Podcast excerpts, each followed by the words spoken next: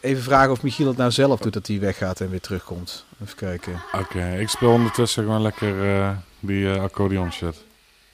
Ik weet niet, haal, haal, haal, lekker maar weg hoor. Lekker maar weg hoor. Ah. Uh, dit is echt genieten. Je zou die clip eigenlijk moeten zien, man. Ja, moet ik daar antwoord op geven? Of is het, vergt dit een reactie?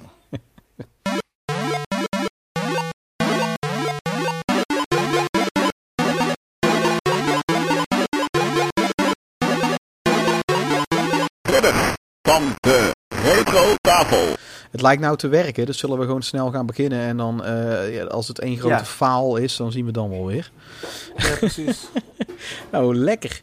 Goed. Uh, welkom allemaal ja. bij weer een nieuwe aflevering van de Ridders van de Retro Tafel. Dit is alweer aflevering 17. En in deze quest praten wij over shmups, shoot-em-ups.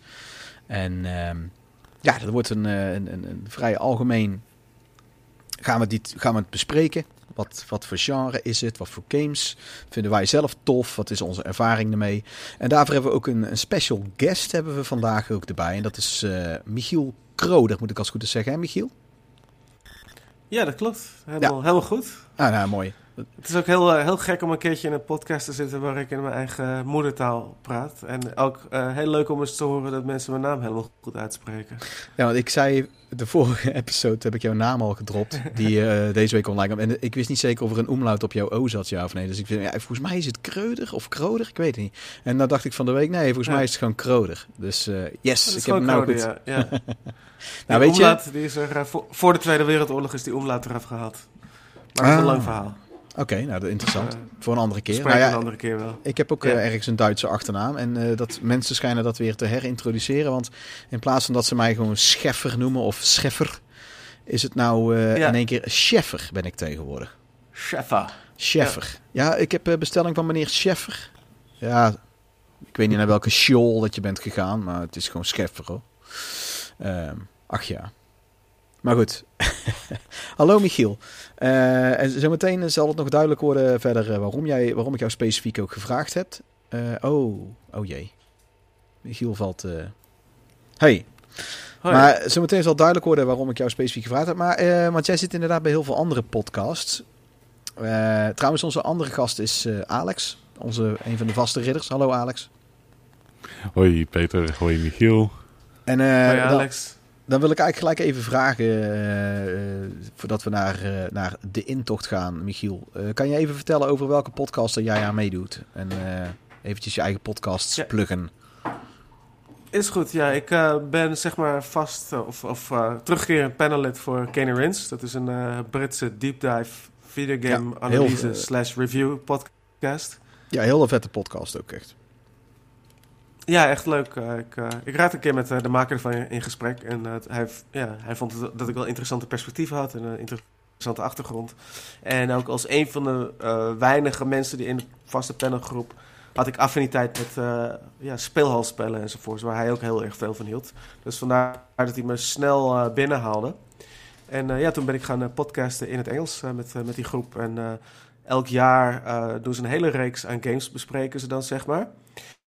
En uh, dan teken je van tevoren zeg maar in van oké, ik wil over deze game wel meepraten en die en die. En dan uh, wordt er twee, twee uur lang over gediscussieerd.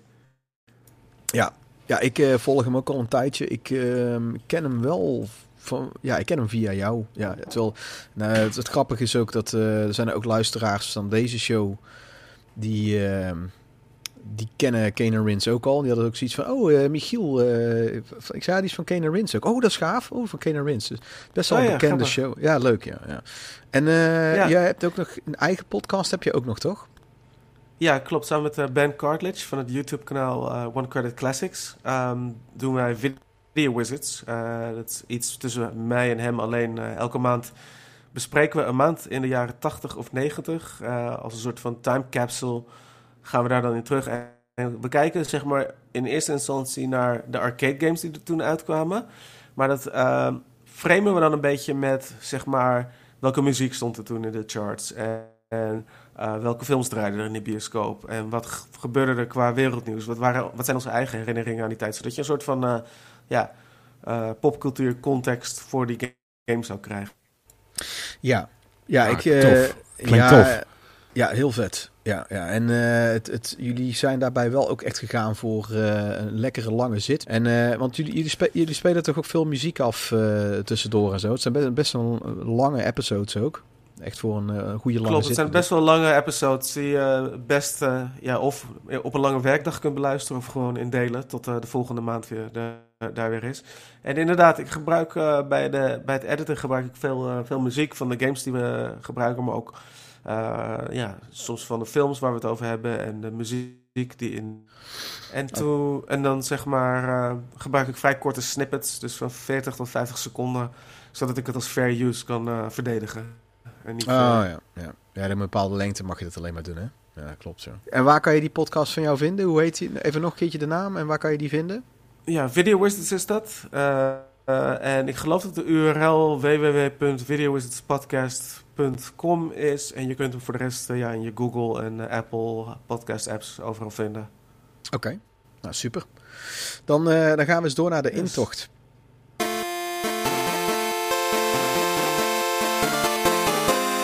De intocht. Ehm, Ja. Goed, ja, de intocht. En eh, de intocht stellen we altijd wat de afgelopen periode. Wat we zoal hebben gekocht aan games of gespeeld. Wat we hebben gezien aan films of series. En wat noemenswaardigs dat we eventueel hebben meegemaakt. Een beetje algemeen eh, update. eh. ja, het is geen soap nog net, maar het is, we hebben wat dingen al wel te melden natuurlijk. En ik wil eigenlijk beginnen met jou, Michiel. Wat, heb jij iets specifieks, iets tofs gezien of gespeeld? Of, want je bent ook een verzamelaar. je je, Ja, inderdaad. Ja, het is. eh, het, ver- het vervelende is dat ik. eh, ik heb het zo druk met dingen dat ik gewoon echt helemaal niet meer aan games eh toekom. Ik had het net- over Kane Rins. en ik heb uit de Castlevania podcast heb ik terug moeten trekken. En toen heb ik Ben, mijn video is het co-host, heb ik naar voren geschoven. Want die heeft die game zonder één keer dood te gaan uitgespeeld. welke, welke Eh, game? Om, om voor mij in te zitten. De eerste Castlevania op de NES. Oh ja. Eh, en ja, ik, ik moest me daar terugtrekken omdat ik gewoon helemaal geen tijd had om dit te spelen. Ik ben met mijn eigen game development bezig. Ja, ja, ja. Ehm, Daar gaan we het straks nog eh, over hebben. Precies. En het editen van eh, mijn podcast, eh, v- van eh, het doen van die andere podcast. En dan ook nog hebben we, zijn verhuisd naar een nieuw huis. En daar ben ik ook met de renovatie bezig. En als ik dan te veel achter de computer ga zitten terwijl er allemaal dingen nog moeten gebeuren in huis, dan eh, voel ik de boze ogen van mijn vrouw aan mijn rug prima. Ehm, maar ik heb wel dingen, desondanks heb ik wel dingen gekocht. Ik Nou, heb, eh, voor de Switch heb ik. eh, want eh, voor de Switch blijf ik altijd dingen kopen. Omdat ik altijd ba- bang ben. Oh, dit is maar in eh, beperkte oplagen uitgebracht. FOMO. En straks eh, Ja. kan ik het alleen. Ja. En straks kan ik het alleen nog maar voor eh woekerprijzen van Ja, het, vinden, weet een, van, een van mijn grootste ergernissen in de game-industrie op dit moment is die extreem eh, bewust gecreëerde schaarste en dat FOMO eh Ja. kweken. Eh, Ja, precies. En de limited runs en dat soort dingen. ja. Niet echt super limited waren deze twee aankopen, maar toch, je weet maar nooit. Eh, ik had Cruise and Blast gekocht van eh, Raw Thrills. Die Oh eh, knettergekke arcade racer. Ja, ja, ja. Eh, de physical versie daarvan. En ook ehm, de Collection of Mana. Voordat die eh, ineens zomaar niet meer te vinden is. Of alleen maar nog, nog, nog maar voor Ja, die- boekenprijzen. Maar die die, heb ik gelijk was oorspronkelijk in 2019 was die a- uitgekocht volgens mij. Uitgebracht. Volgens mij, ja. Eh, God, dat weet ik niet eens meer. Ik dacht 2020, om heel eerlijk te zijn. Maar ik heb hem zelf gepre-orderd. Toen Ja, heb ik hem gelijk binnengekregen toen die uitkwam. Ehm, die wou ik echt meteen hebben. Ja. Ja, ja, tof. Ja, de reden was ook vooral uh, Seiken Densetsu 3 die erop staat. Ja. Nu bekend als Trials of Mana. Ik weet nog wel dat die vroeger in eh, Nintendo Magazine System, die, dat Britse tijdschrift, stonden daar screenshots en reviews eh, en previews van in. Met ongelooflijk mooie pixel art. En toen is hij eh, vervolgens hier nooit uitgebracht. Nee, de, Hij heeft me altijd een beetje gestoken. ja, maar jij nu dus en- wel. Jij en vele mensen. Ja, ik, ik heb inmiddels de fan translation heb ik een heel eind doorgespeeld. Oh ja, cool. Ja, jaren geleden op mijn PSP. En ehm, ik, heb hem Ja. ook, ik heb hem ook op mijn SNES Mini gezet. En ehm, ja. Ja. ik vind het nou ook wel vet dat ik nou een officiële translation en dan op een Switch kan spelen. Dat vind ik wel gaaf. ja. Ja. Ik vind hem wel iets minder En ze hebben best wel veel moeite in die, Ja, ja. In die eh, translation gestoken.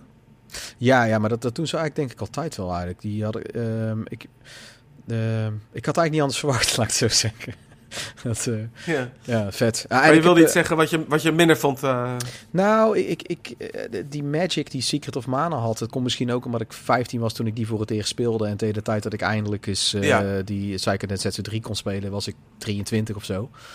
Eh, Ja. Maar hij is, hij is wat meer convoluted qua verhaal en wat meer... Ik, die, die Secret of Mana blijft een bepaalde magie hebben die eigenlijk... Legend, of, Mm. Legend of Mana heeft ook een beetje zo'n rare magische sfeer. Ik weet niet hoe ik dat moet uitleggen. Ja. En de rest heeft dat gewoon niet. Ook al zijn ze niet slecht. En, en Mm. Psychonet 6 voor 3 is ook echt vet hoor. Hij is echt wel tof. ja. Maar het, het is, het is geen Secret of Mana. dat blijft... Weet je wel, ja.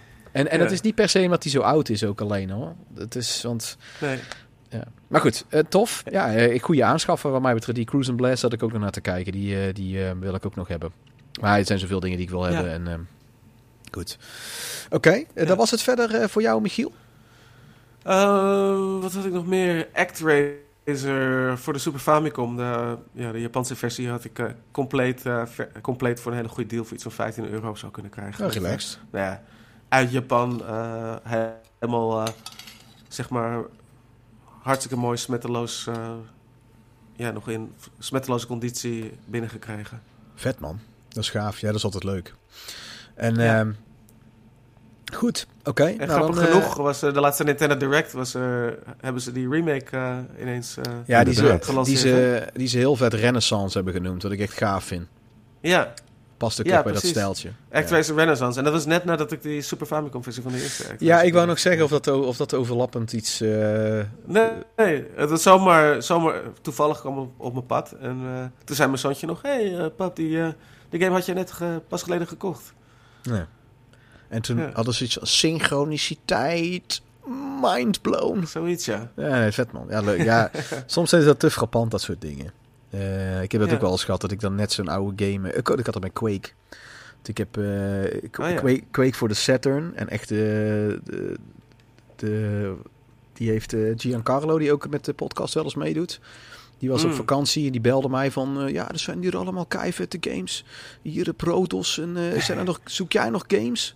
Ja, kei lief dat hij mij belt, weet je wel. Dat hij dan ook nog aan mij denkt, om, terwijl hij op vakantie is Ja, om ook voor mij te kijken voor die game. Toen had hij die voor de Saturn had hij die Quake en een dag later eh, komt hij eh, of een week later. Nou, het, was echt een paar dagen later kwam die eh, die Quake eh, re, eh, die HD remaster kwam uit op, eh, op alle consoles.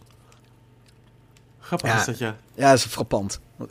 Goed, Ja. eh, zullen we doorgaan naar Alex? Alex, heb jij eh, nog iets eh gegamed, gezien, gekocht?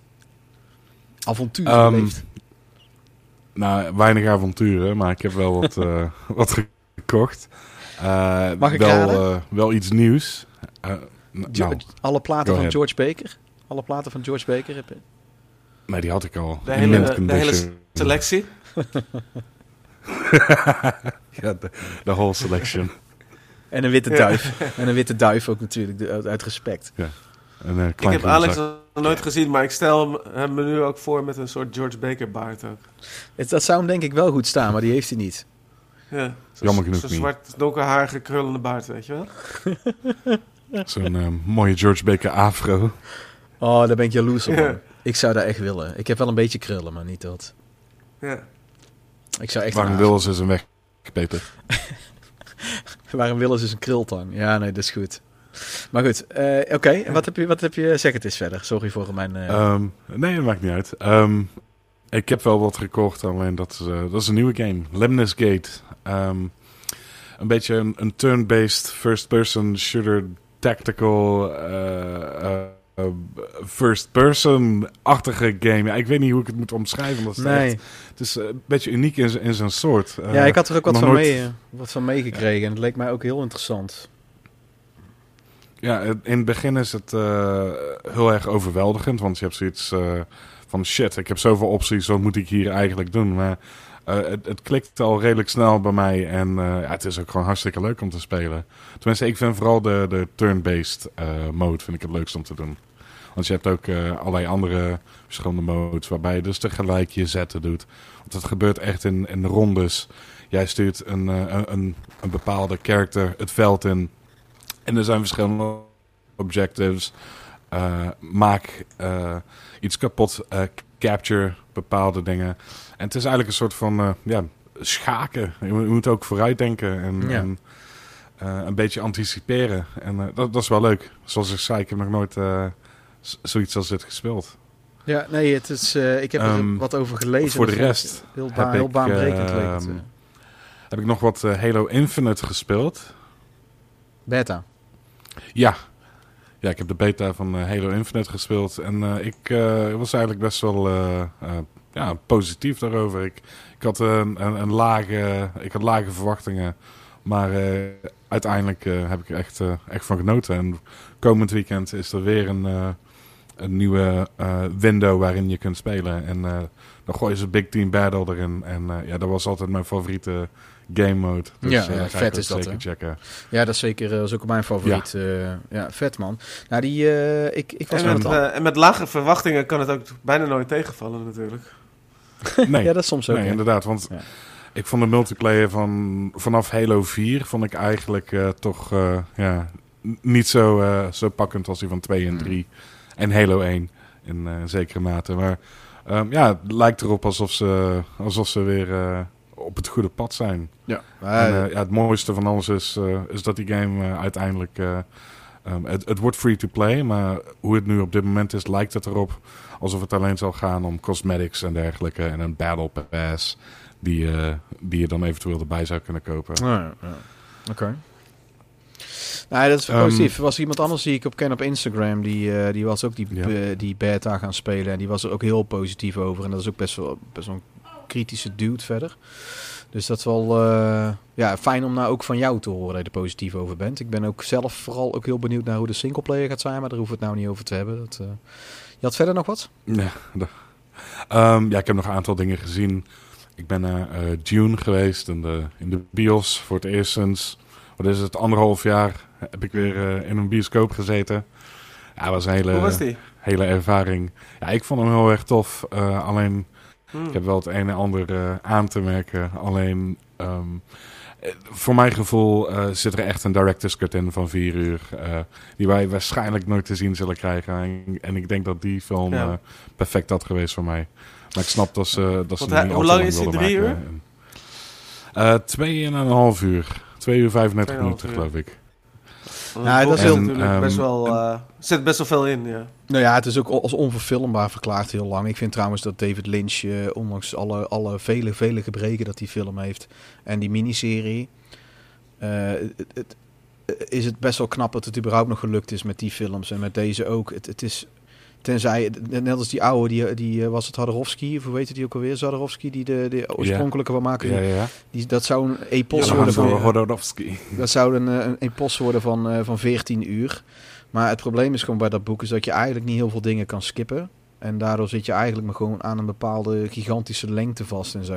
Ja, en En, er worden een aantal dingen geskipt in deze moet versie van de film, wat ik dus een beetje jammer vind. Ja, dat dacht ik al wel. Er zijn ook wat, wat dingen eh, nodeloos veranderd, maar daar stoorde ik me niet zo erg aan. Ja, ik weet wat het me ook wel. overigens bedoelt. wel echt opviel, is dat die film ehm, echt geëdit is naar een, eh, naar een PG-rating. Want eh, je ziet dus dat bepaalde shots die veel impact zouden moeten hebben, eh, dat daar heel vroeg van weg ge- gekut Ja. wordt. Zodat ze Hey. een PG-rating kunnen Ja, houden. dat dus wel- vandaar dat ik, eh, ik... Ik hoop stiekem op een eh, vier uur durende director's cut. Van, eh, de- van deel 1 van June. Zou het niet raar zijn als ze die Ja. eh, Ik- als, alsnog uitbrengen, desnoods eh, op, op, op Blu-ray of wat of zo? Als ze dat, Ik Ja. hoop het. Ik hoop het. Ik moet ook wel zeggen dat En, ik ja- best wel onder de indruk was, onverwacht, van die trailer toen ik hem zag. Eh, dat het in ieder geval qua visuele stijl, eh, ja, vond ik het heel treffend. Ja, maar het ben je bekend met... eh, Visueel Ja, maar ben je, als je bekend bent met Denis Villeneuve, eh, stond, daar stond ik zelf dan weer niet van te kijken. Van Blade Runner eh Hmm. 2049. ja, vond ik perfecte ook- keuze. ja. Ja. Nou, ik ben heel benieuwd. Ik Maar- ben eh, best wel groot Echt. fan van die boekenreeks. Dus dat, eh, Ja, echt een visueel spektakel. En ehm, ja, een echte bioscoopfilm, zoals ze zeggen. Dus eh gaat dat Ik- zien. ja, ik wil er met mijn vader heen. eh, wil ik heel graag eh, ergens binnen nu in twee weken proberen te plannen. Maar ik ken het boek ook dankzij hem en zo. Dus dat... eh, Oh ja, Oké. Oké. En ehm, ik heb nog op Netflix eh, een, eh, eh, zijn we bezig met een Koreaanse serie genaamd Squid Game. Ik weet niet of jullie daarvan gehoord hebben. Nee. Uh, het is een serie dat gaat eigenlijk een beetje over, uh, over mensen die schulden hebben en die eigenlijk in uh, ja, hele klote situaties zitten. En die krijgen een, een aanbieding om mee te doen aan hun spel. Waarmee ze heel veel geld kunnen winnen. En ja, dit, dit leidt tot heel veel bizarre en, en gory taferelen. En we zitten nu bij aflevering 3. Er zijn geloof ik acht of negen afleveringen. En uh, ja, tot nu toe ben ik heel erg benieuwd waar het heen gaat. Heel veel, heel veel leuke karakters. En ik weet niet, iedereen die Koreaanse films of series heeft gezien uit de afgelopen twintig jaar weet wat hij kan verwachten. Hoge productiewaarde, goed geacteerd en mm. origineel verhaal. Ja, vaak met van die twists die je niet helemaal niet gewend bent, uh, die ze dan durven te doen en zo. Helemaal niet format uh, ja. Uh, zoals ze dat gewend zijn. Ja. Oké, okay, ja, het klinkt allemaal interessant. Um, en uh, fijn ook dat, uh, dat June ook goed te doen is. Hè? ja, ik was trouwens met. Uh, ja, hij is goed te June. Ik had een gelijk als woordgrapje wou ik die, die, die N draaien naar Dude. En dan wou ik allemaal Jeff Bridges figuren erin plakken in die poster. maar ja, ik heb het ook nogal druk ja. met, met twee kinderen en weet ik het allemaal. En toen was natuurlijk ook al, al lang iemand, iemand mij voor op, op, inst, op internet ergens. Als ik, toen ik het idee had, als ik hem toen gelijk had gemaakt, was ik als eerste geweest. Maar uh, ja. helaas, die uh, Social media en internet is ook gewoon een voltijdbaan natuurlijk. Hè? En jij doet dat op zich gewoon natuurlijk al ontzettend goed met je Instagram-account. ja, en Photoshop-projectjes is... Uh, ook, ook al ben ik echt super snel met Photoshop. Omdat het... Ja. tien, jaar, tien jaar is het mijn werk geweest. Maar dan nog uh, ja. om e eventjes ervoor te gaan zitten om overal Jeff Bridges zijn hoofd in te gaan doen en zo uh, te gaan doen. Dat, uh, ja. Goed. Ik vond die van André van Duin vond trouwens, Ik vond die van André van Duin trouwens ook wel heel grappig. Die Duin. ja, die heb ik ook voorbij zien komen, ja. Goed. Uh, Oké, okay, dan uh, zal ik eens eventjes uh, mijn dingen droppen. Ik heb zelf um, niet heel veel gegamed eigenlijk. Ik heb met mijn zoontje Minecraft Story Mode gespeeld. Wat volgens mij veel mensen een van de meest tergende Telltale games is. En mijn zoontje vindt het heel vet. En uh, daardoor kijk ik er ook met een andere bril naar. Uh, en, en, ik, ik, ik hmm. zie nou ook wel in waarom het gaaf is. En ik probeer... Zo slecht is het helemaal niet eigenlijk zelfs. En uh, ze hebben echt eigenlijk heel goed nagedacht over van... Stel dat je nou die wereld zou echt zo bestaan. En daar kan je eigenlijk allemaal leven als, als mensen. Dat je zo op die manier dingen kan bouwen. En dat, en dat al die, die, die, die physics en hoe die wereld werkt van Minecraft. Stel dat dat echt zou kunnen en daar hebben ze eigenlijk een heel verhaal omheen bedacht. En uh, ja, mijn zoontje geniet er echt met volle teugen van. En ik heb nou dus um, seizoen 1 en 2 fysiek weten te kopen. Want je kan, er ook, je kan ze in de digital stores allemaal niet meer, zijn ze niet meer verkrijgbaar. Oh ja. Ja, dat is ja, heel Telltale is een tijdje geleden een kopje ondergegaan, hè? Ja, en die waren precies op de valreep ja. ook. En, en die zijn ook, ik denk dat dit ergens in limbo is beland qua rechten die story mode, die Minecraft story mode. Dus vandaar dat je er dus, het is, je kan er niks mee, je kan het niet kopen. Je, dus ik heb ja. ze fysiek gekocht en nou kunnen we ze allemaal spelen. En ik heb uh, Aliens... Vaak, uh, vaak ja? het antwoord, ja. Ja, dat is vaak het antwoord, ja. Ja, daarom is die, die, Jurassic Park op de Xbox 360 is daarom ook zo duur van hun, die, uh, die Telltale ja. game. En die is ook alleen maar in Amerika uitgekomen fysiek, dus daar heb ik ook heel veel moeite voor moeten doen toen. En dit is ook zo'nzelfde verhaal aan het worden. Goed, uh, dus dat heb ik gespeeld. En ik heb um, Aliens Fireteam Elite gespeeld weer. Uh, daar speel ik nou gewoon... Uh, ja, dat is, dat is gewoon leuk schieten en zo. Nou, doe ik het ook, nou ga ik het ook meer online doen. Ik zoek eigenlijk nog steeds vrienden die dit spel met mij willen spelen. Ehm, ja, maar ik het gewoon af en toe leuk vind om eventjes een missietje te doen. En dan haal je weer een paar dingen. En dan krijg, kan je weer een extra wapen kopen. En dat soort spulletjes en zo. En, um, ik vind vooral de sfeer gewoon heel vet. Dus de, de sfeer is, is echt heel goed gedaan in, in die verschillende levels. En het speelt mm. ook best wel lekker. Maar ik vind sfeer ben ik altijd heel gevoelig voor. En het heeft echt die alien sfeer en muziek uh, tot in de details bijna zelfs. En vooral dat ze ook dingen van Alien Isolation erin verwerkt hebben. En ik ben nou voor de horrormaand ben ik allemaal horror games aan het voorbereiden. Ik heb verschillende stapeltjes gemaakt. Uh, daar ben ik mee bezig, want ik heb meer horror games dan ik dacht.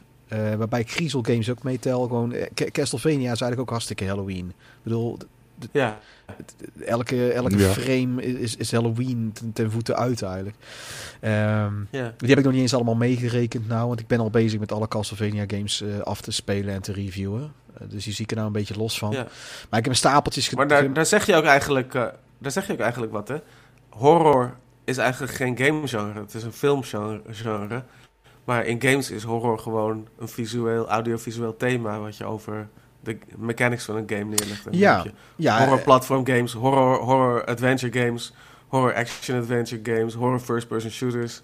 eh, Ja, en dan heb je bijvoorbeeld, games. ik vind dan bijvoorbeeld zo'n Outlast, wat, echt gaat om, de, om de, de, de, de, de enorme nare ervaring en zo. Dat vind ik dan misschien nog het, het, hetgene wat echt horror horror misschien te noemen is dan. Ja. En die, eh, maar goed, ik heb stapeltjes nou gemaakt met welke ik wel gekocht heb en nog helemaal niet gespeeld. En welke ik grotendeels heb gespeeld. En het is opvallend hoeveel ik er niet heb gespeeld. En eh, daar ga ik nou wat aan doen eh, deze maand. En ik ben met Alien Isolation herbegonnen om die als eerste te reviewen. Als juist eentje waar ik weer opnieuw naartoe terug ga. Ook die heb ik al drie keer uitgespeeld. En eh, daar ben ik nou weer opnieuw ben ik die aan het spelen. Waar ik ook weer gelijk met volle teugen van geniet. En ook absoluut niet snap waarom iemand er kritiek op heeft.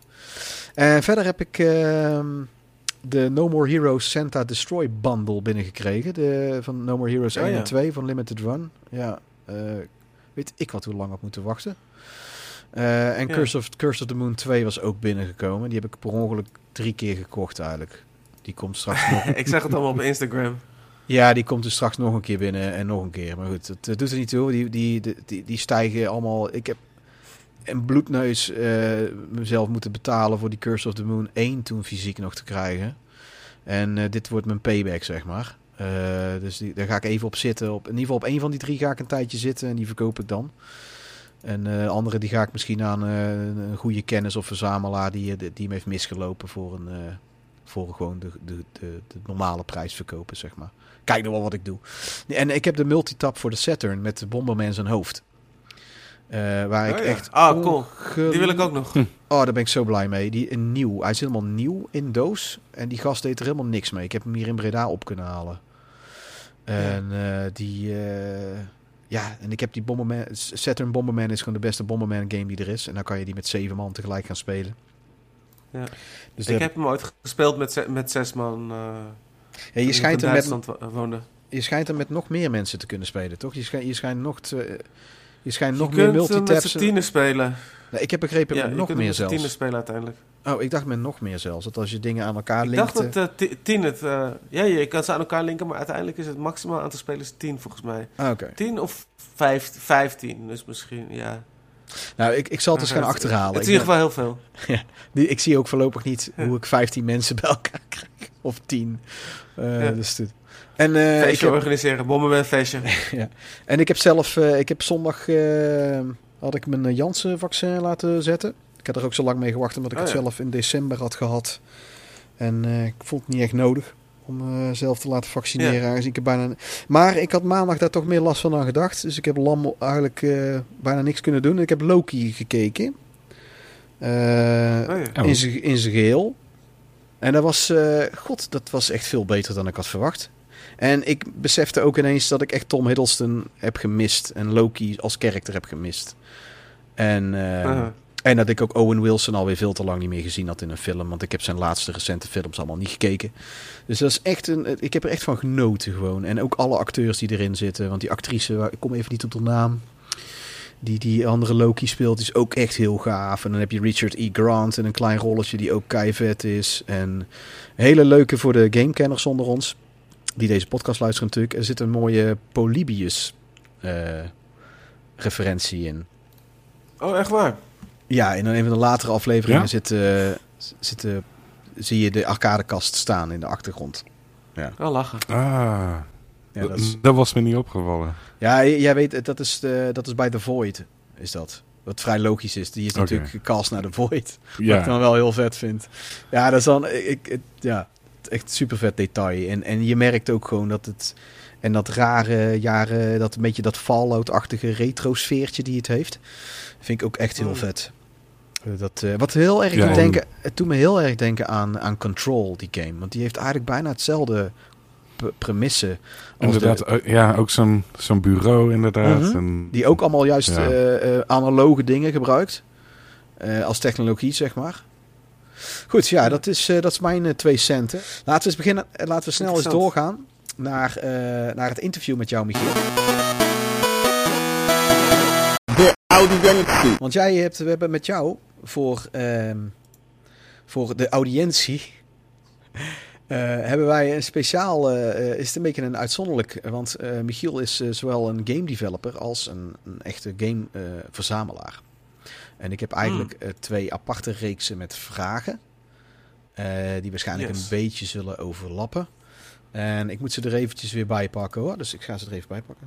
Ik wil eerst eventjes even kijken, ehm, een beetje kijken naar wat voor game dat je aan het maken bent en zo. En dan begin ik eventjes algemeen met, met wat developer ding eh, vraagjes, zeg maar. Want ehm, Ja. jij hebt een enorme passie voor games. Dat is algemeen ehm, aannemelijk natuurlijk. Maar kan jij een beetje Ja. vertellen hoe, de, hoe dat bij jou is begonnen? En is er een bepaalde game eh, doorslaggevend geweest daarin? Ja, het, het, het hele fenomeen van videogames eigenlijk. Ik kan me misschien de eerste, het eerste wat ik me qua games kan herinneren is dat ik een eh, Pac-Man arcadekast ergens zag staan in een restaurant of een café waar ik met mijn ouders was. En eh, ja, dan zie je dat eh, die kleurrijke graphics op het scherm, eh, dat eh, gele mannetje bewegen. En ehm, ja, dan gewoon die realisatie dat jij kunt beïnvloeden wat er op dat scherm gebeurt. Wat er achter het glas van die monitor gebeurt. Door eh, knoppen of een eh, stick te gebruiken. Dat was eh, voor mij ontzettend magisch eigenlijk. Gewoon dat interactieve. En ik ben nooit... Het rare is dat wij nooit vroeger thuis televisie hadden. Mijn moeder was, was daar niet of vanuit re- religieuze overtuiging of zo, maar zij was er gewoon op tegen in onze vroege jeugd.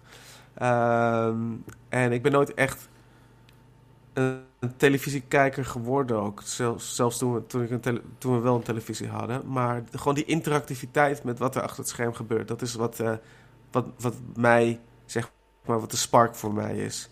En dan inderdaad oude arcade games zoals Pac-Man en zo. Op een gegeven moment kregen we, kregen we onze eigen gameconsole... waar we door, dus een televisie voor in huis moesten halen.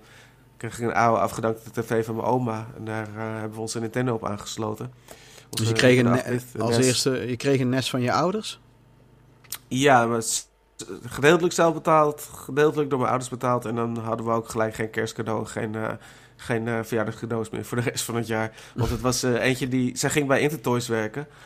En, het was eh, de eentje die ze van een collega kon overkopen. En die had zo'n beetje alles gekocht wat er voor de NES uitkwam. Dus we hadden iets, een verzameling van 40 of 50 games kwamen erbij.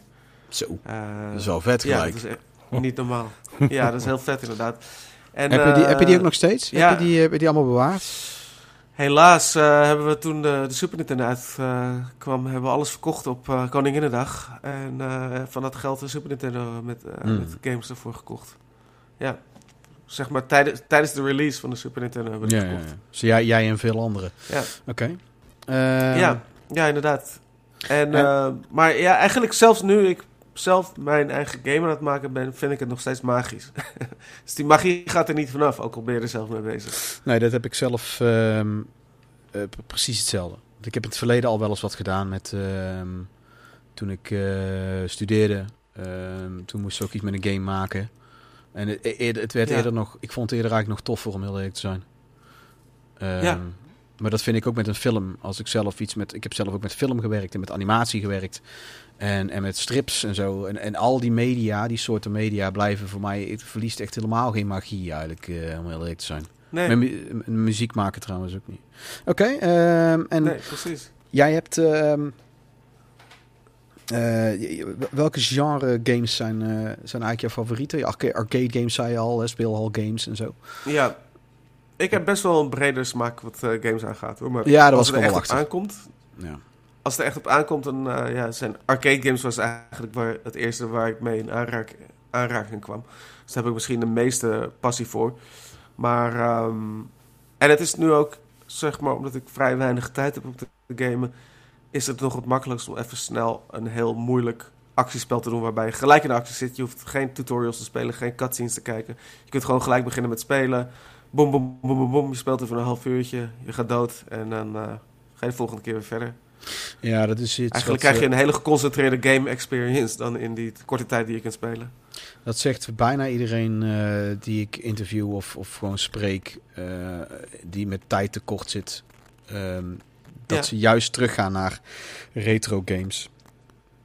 Ja. Of, eh, of, of, of, of een soort arcade-style games, wat gewoon meteen eh, ehm, plug-and-play is, eh, zeg maar. Of ja, dat is, dat is niet helemaal Ja. de juiste term, maar dat is eigenlijk wel wat je doet. En, ehm, ja, Ja. wat je bedoelt, ja. ja, we hebben de, de, de vorige podcast-episode, die ging ook over retro, wa- wanneer iets retro is. En retro games. En eh, daar hadden we ook over wat, wat we missen. En een van de dingen die ik echt mis in de nieuwe games is het, ehm, ik start hem op en het doet het. Dat is gewoon nooit Ja. meer. Dat is echt nooit. nee. Ehm, goed, oké. En eh, waar ben jij nou momenteel zelf mee bezig? Want je bent momenteel dus zelf nou een game aan het maken. Kan je daar wat over vertellen? Want ik heb er al wat van gezien. Wat voor soort Ja. game is het en hoe heet die? Het is een, eh, een 2D side-scrolling shoot-em-up. Wat eh, toevallig ook heel mooi in het Yes. thema van de uitzending van... eh, Ongelooflijk hè? Wat een toeval. Ongelooflijk, hè? Hoe kan dat? Een toeval. Ja. ja. het is dus zeg maar, als je games als Gradius of R-Type kent, is het een beetje in die, in die lijn. En we hebben expres, hebben, omdat we een game wilden maken die we vrij snel uit konden brengen, hebben we hem qua design vrij simpel gehouden. Dus geen hele moeilijke aanvalspatronen en zo. Geen, geen bullet hell, geen eh, Danmaku. Maar heel, eh, ja, je weet wel, een beetje Gradius-stijl. Allemaal kleine scheepjes die rondvliegen over het scherm die je kapot moet schieten. En heel veel aimed bullets. Maar waar dan wel, zeg maar, het nieuwe element in zit... is dat hij een eh, soort van core spelmechaniek bevat... die eh, nog nooit iemand eerder heeft gedaan. Want je moet namelijk tegen bullets aanvliegen. Je moet tegen kogels aanvliegen in onze game. Tenminste, 9, 8, 7 van de 10 keer. Ja, ja, ja. ja Dus, en hoe, eh, hoe heet de oké, game? Wat, eh, wat er Hoe heet- gebeurt is... Hoe heet eh, ook alweer? hij heet eh, Shield, Shieldmate MX. Heet hij. Oh ja. Ja. En eh, ja, wat, waarom je tegen kogels aan moet vliegen is eh, omdat eh, een als je tegen een normale kogel van een vijand aanvliegt, activeert dat je verdedigingssysteem van je schip. Dus dan wordt je energieschild omhoog eh, getrokken.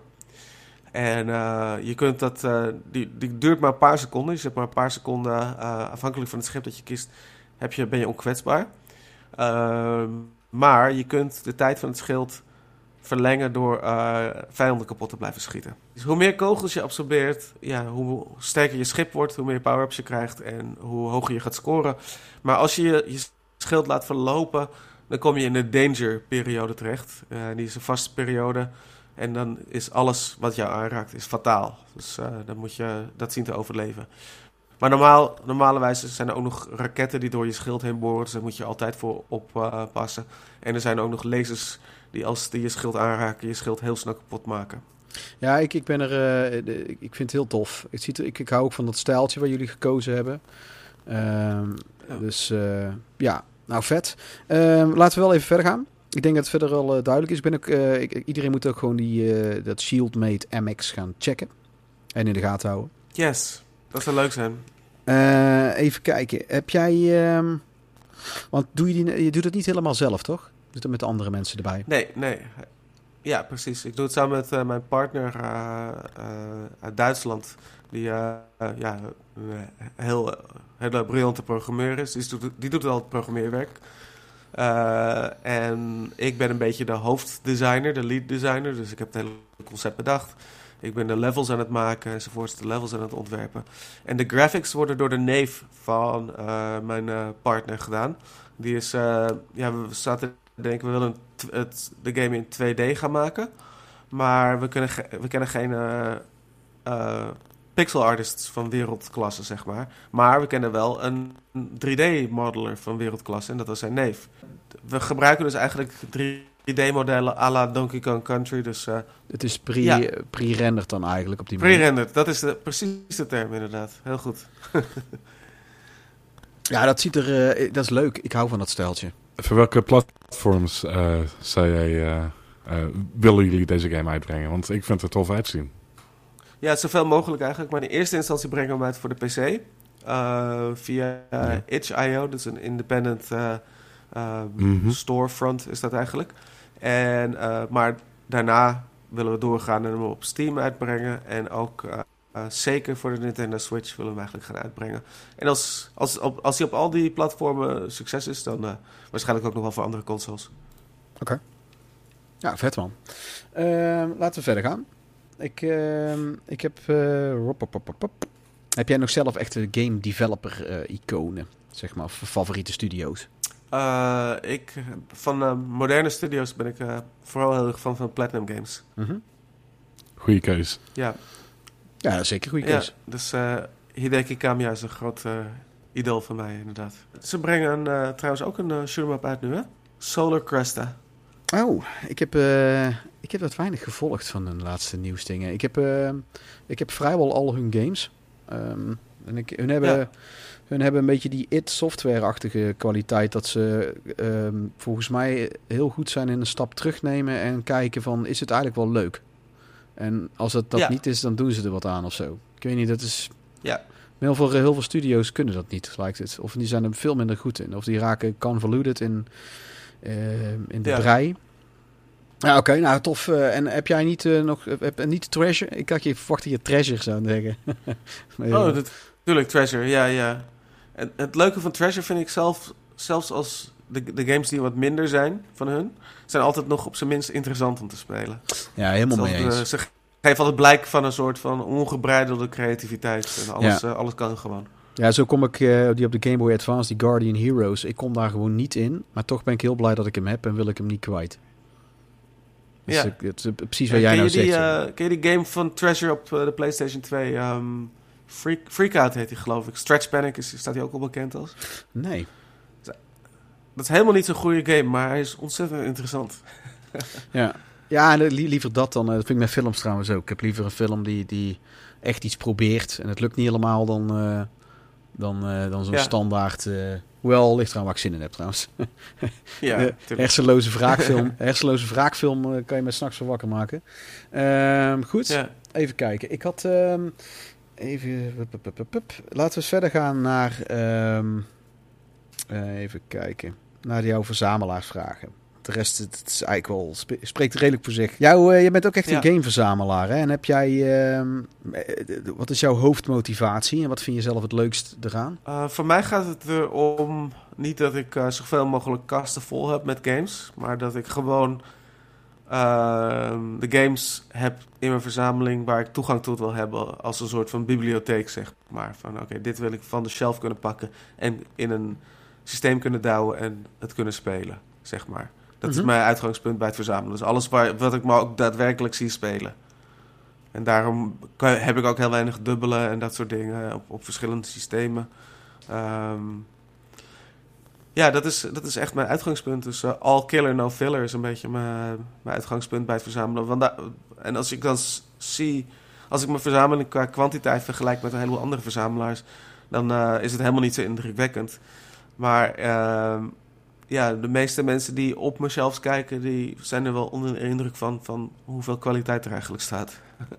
Ja, dat klinkt. eh, ik, ik was gisteren bij, eh, bij een verzamelaar. Die, eh, ik, wat jij nou zegt is precies hoe ik samenvatte hoe ik verzamel en wat ik heb. dat, Ja. dat, ik heb, ik heb nou. Ik vind dat ik ook eigenlijk al belachelijk veel games heb. Want ik zit nou boven de 2200.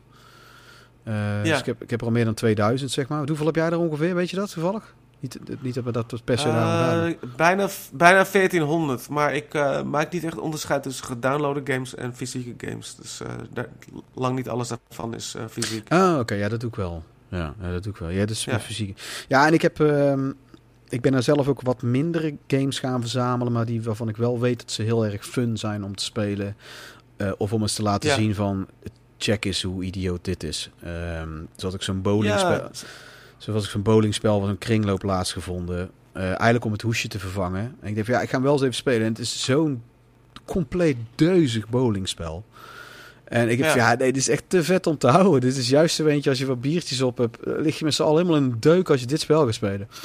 En eh, Ja. ik, ik, ik verzamel ook puur alleen maar games die ik ook echt wil spelen. Die de moeite waard zijn om aangeslingerd te worden in een apparaat. Ja, ja vet. Ehm, eh, dit dacht ik al trouwens wel. en, het, en het is natuurlijk... Het is ook natuurlijk iets heel subjectiefs. Van wat is kwaliteit en welke games wil jij spelen. En eh, op zich heb ik al een vrij breed smaak ook. Dus het, ja, er staat best wel een grote verscheidenheid aan games, verscheidenheid aan games op me, in mijn kasten.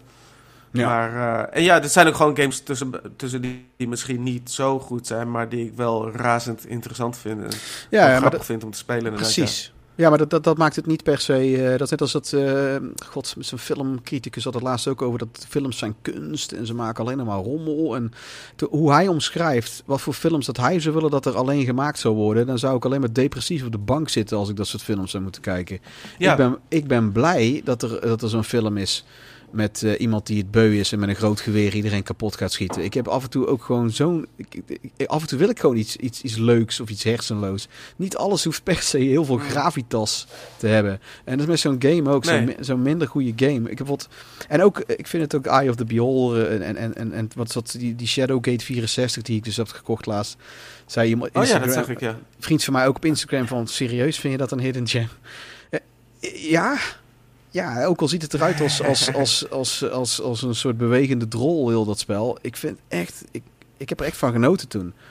En dat is natuurlijk ook Ja. een gekleurde, eh, ja. En dan heb ik ook zoiets van, ja, nee, ik vind hem vet. dus, dat, Ja. eh, ik vind het trouwens juist fijn als ik iets heel tof vind en de Ja, rest hij, kreeg, niet. hij kreeg best wel slechte, slechte reviews destijds, volgens mij. Ja, want hij, hij- maar als ik hem zo lang- zie, ja. ik, ja, als je to- dus- toevallig had iemand op YouTube ook net een, review of, eh, ervan gemaakt. eh, Glenn Plant eh, 64 of zoiets. Die, een gast die altijd eh, N64-video's maakt. En net, net nadat jij die had ge- gepost, was, ging die video ook eh, live op YouTube. En toen zag ik hem het spelen. Dacht ik, ik kan me wel voorstellen dat, dat er mensen zijn die dit wel heel erg cool vinden. Als een soort van, ja, soort van eh, eh, pixel hunt adventure game, zeg maar. En er zat best wel een sfeertje in. Ja, en daar ben ik het meest pakbaar voor. Als ik het sfeertje vet vind. Dat is een hele, hele God, wat was Ja. het laatste spel? Die muziek was heel irritant in dat spel. En de rest was allemaal heel goed. Maar doordat die muziek zo shit is, heb ik hem uitgezet. Maar het gewoon, ik wil het gewoon niet verder spelen. Omdat de sfeer zo ruk was. Ik weet het niet meer, kom er niet op. Maar laten Ja. we verder gaan met het interview. Eh, even kijken, want ik heb nog een paar vraagjes. En dan zijn we daarmee klaar. Ehm, mm, mm, mm. Ja, eh, want jij hebt inderdaad ook echt jij, van all killer no filler, eh, vooral voor kwaliteit en zo. En eh, waaruit bestaat nu eigenlijk globaal jouw verzameling? Heb, want heb jij een specifieke focus op, op Mega Drive of op een big box PC? Nee, ik heb geen of focus op... sy- Nee, ik heb geen focus op een systeem, want het gaat mij gewoon om de games in het algemeen. Maar ik heb, ik heb best wel veel consoles, veel verschillende consoles. Veel Sega, Nintendo, uh, van alle generaties. Uh, ik, heb, nog de originele, ik heb ook de originele Xbox en de Xbox 360. En ik heb alles, van, ja, alle Playstations, behalve de, de nieuwste. Ehm, en dan heb ik natuurlijk mijn PC nog vol staan met allerlei oude games. Um, mm-hmm, ja. Helaas heb ik geen PC Engine en geen Neo Geo. En die zijn ook best wel prijzig als je daar nog, nu nog voor, wil gaan verzamelen. En heel veel van die games heb ik al, zeg maar, in gedownloade vorm op andere systemen. Maar het zou me wel vet lijken om nog eens een keer die systemen te, te, te, te, tikken. En ik zou nog eigenlijk best wel graag... Stel je nou voor hè, dat Shield, Shield Max een, een wereldhit wordt. En we gaan er heel veel aan verdienen. Uh, mensen gaan uh, de, de, de IP op, uh, op onderbroeken laten drukken, zoals Angry Birds en zo. En we gaan heel veel licentiegeld mee verdienen. Ja. Dan ga ik misschien wel arca arcade PCB's verzamelen en een arcadekast in mijn kantoor hier neerzetten. Ja, dat is vet. Dat is... dat is dat Toekomstdoelen. ja, ja, ja, ja. Ja, en dat is... ehm, dat, dat is en dat is ook iets niet wat per se. Jij, jij klinkt ook niet als iemand die dat per se vindt dat hij dat nodig heeft. Maar dan is het verder. Dat is dan leuk om dat dan te kunnen doen. Ja, ja precies. Even kijken. Uh, en zie je het. Ik ga niet dood als het, uh, als het niet zo is. ja. ja. Nee, maar dat soort ideeën. Welke kast, welke kast zou je dan halen? Ik denk dat ik een, uh, zo, gewoon zo'n Sega Astro City uh, met een uh, JAMA connection zou, zou halen. En daar gewoon okay. inwisselbare PCB's. Dus niet een dedicated ja, kast. Ja, ja, ja. Nee. Ja okay. maar dat ik gewoon okay. verschillende, verschillende games erin kan ja. proppen. Ja, vet. Ja. Ik heb ehm, even kijken. Heb jij. Uh, uh, wat zijn de echte gems van jouw collectie en waarom? En dat is, gaat dan niet om deze is zoveel euro waard. Maar stel je zou. De, de, ja. de, wat zijn voor jou persoonlijk, zeg maar. Uh, je mag ook de dure noemen hoor. Dus, Ja, het is best wel een lastige vraag eigenlijk. Als Ja, je de- ja. dus tegen de 14, 1400 games hebt, waar, eh, waarvan de meeste je best wel, ja, dat je een reden voor hebt gehad om die te kopen. Ehm, maar ik ben wel, eh, ik ben heel erg in, eh, zeg maar, ja, ik ben heel erg blij met vooral de laatste jaren de Japanse Saturn games die ik heb gekocht. En die ik aan mijn collectie heb toegevoegd. En het zijn ja, een aantal shoot'em ups, maar ook gekke arcade eh beat'em ups zoals eh, Polyrula. En eh, ja, het is gewoon een heel, heel cool systeem. En ik, vroeger dacht ik dat de Saturn niks voor mij te bieden had. Omdat je dan alleen naar de Europese library kijkt. En ook nog een beetje van, ah ja, dat was vroeger 3D en zo. met de low polys en, en alles. Maar toen een vriend van mij, toen ik bij Nintendo werkte... een Brit die veel naar Japan ging omdat zijn schoonfamilie daar woonde... die zat mij de hele tijd een Japanse Saturn het hoofd te praten. En uiteindelijk is hem dat gelukt. Ook, en toen ging ik kijken naar de Japanse library van, eh, van de Sega Saturn. Er zijn zoveel meer games voor dit systeem daar uitgebracht. En allemaal, ja, heel veel echt Ja, goede arcade ports ook. ja, Ja, helaas, je zijn, je helemaal kapot inderdaad. helaas zijn er ook een hele hoop heel duur geworden. eh, vooral van die smups. Heel Ja. hoop. Ja, Ja, want ik zoek er nog wel maar eens Japanse eentje, games eh, vallen nog wel, vallen nog wel mee in vergelijking met de westerse prijzen voor Saturn games. Ja, maar de, de meeste westerse games die heb ik al. Die ik wil. Ja, want die heb ik, ik, was er, ik was er gewoon heel vroeg bij. Ehm, Ja, kijk. en die paar Heb Amerikaanse. je, heb je natuurlijk ook Panzer Dragoon Saga. Ja, die heb ik. Ja. Heb jij nog eh, verzameltips van hoe je, hoe je het beste kan verzamelen of waar of wat dan ook? Ik denk niet dat ik, eh, wat ik... Het stomme is dat ik... Ik koop de laatste tijd veel minder, maar ik ga meer voor de quote-unquote wat duurdere games, zeg maar. Dus ik, de, de ga- games in mijn boodschappenlijst die niet veel kosten, die heb ik allemaal al wel gehad. En eh, ja, nu koop ik gewoon... Is mijn regel eigenlijk om minder te kopen, maar dan wel voor de wat duurdere items te gaan. Dat is misschien eigenlijk niet zo goed. Want dan blijf je een beetje de hoge prijs in stand houden. Omdat ik dan ook voor sommige games best wel hoge prijzen neertel. Nou, maar ik vind, ik vind Dus wat dat nou- betreft vind ik het moeilijk om, om, om ver- verkooptips te geven, geven. Maar ja, misschien is dat het gewoon. Soms kan je best wat minder op eh, kwantiteit richten en wat meer op. Ja, dan koop je maar wat minder games, zodat je weer één game die je heel graag wil hebben, maar die gewoon best wel prijzig is. Dat je de- daar dan wat die, daar Ja, daar- opspaart of zo. Dat wou ik net zeggen, want eigenlijk zei je verkapt dat je kwaliteit boven kwantiteit beter kan doen als tip. Dat was eigenlijk wat je aan het zeggen was Ja. net. Heel, heel, heel... Klopt. eh, er was er omheen aan het dansen. maar die... eh, Ja, ja, inderdaad. Nou, ik heb dat laatst diezelfde tip gezegd tegen iemand. Ehm, maar goed. Ja, ja, Oké, heb jij... eh, Nee, ik heb nog... de, de game Ja? die ik het, duurste, zeg maar, waar ik het meeste geld in heb uit, Ja. gegeven was eh eh, Battle Garega voor de Saturn. Die zag ik in eh, de winkel Game Over in Amsterdam. Ik weet niet of je daar wel eens bent geweest. Nee. Voor 220 euro eh, liggen. Eh, en eh, toen dacht ik van ja, ik zag die game eigenlijk alleen maar duurder worden. Ik, eh, ik, ik had mijn neus daar opgehaald toen er nog 100 euro was. Ik dacht, ja, ik ga je geen 100 euro voor een game Ja, betalen. zo, zo gezegd. hè? Eh, ja, hij dat we- is hem. Hè? Ja. Ja, en toen werd hij eigenlijk alleen maar duurder eh, toen de jaren verstreken. En ik ging op eBay kijken. Ja, je zag hem eigenlijk niet voor minder dan 200. En eh, toen dacht ik van, nou, het is nu of nooit. Als ik hem nu niet koop, is hij misschien over een paar jaar eh, zelfs niet meer voor 200 te krijgen. En toen had ik gedacht van, ja, hij ligt hier in de winkel voor 220 euro. Niemand gaat daar bovenop duiken en kaapt hem weg. Dus ik dacht van, ik ga gewoon een paar maanden wachten. Ik leg dat geld steeds opzij. En dan als hij er nog, als hij er nog steeds dan is, dan koop ik hem.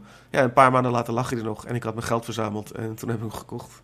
ja, en dan heb je iets wat je echt heel graag wil. Dan kan je beter dat doen dan dat je... Ja, ik had die 200 games zo graag willen hebben eigenlijk altijd al. Ja, precies. Ja, dan dat je weer een, een of andere meuk opkoopt, opkoopt en zo. En dat... ehm, Ja, en die, Ja. die, die Giancarlo, die heb ik als verzamelaar ook geïnterviewd. Die, eh, die ken ik goed. Die, zei, die wil heel graag die Mega Man Legends voor de PlayStation 1 hebben.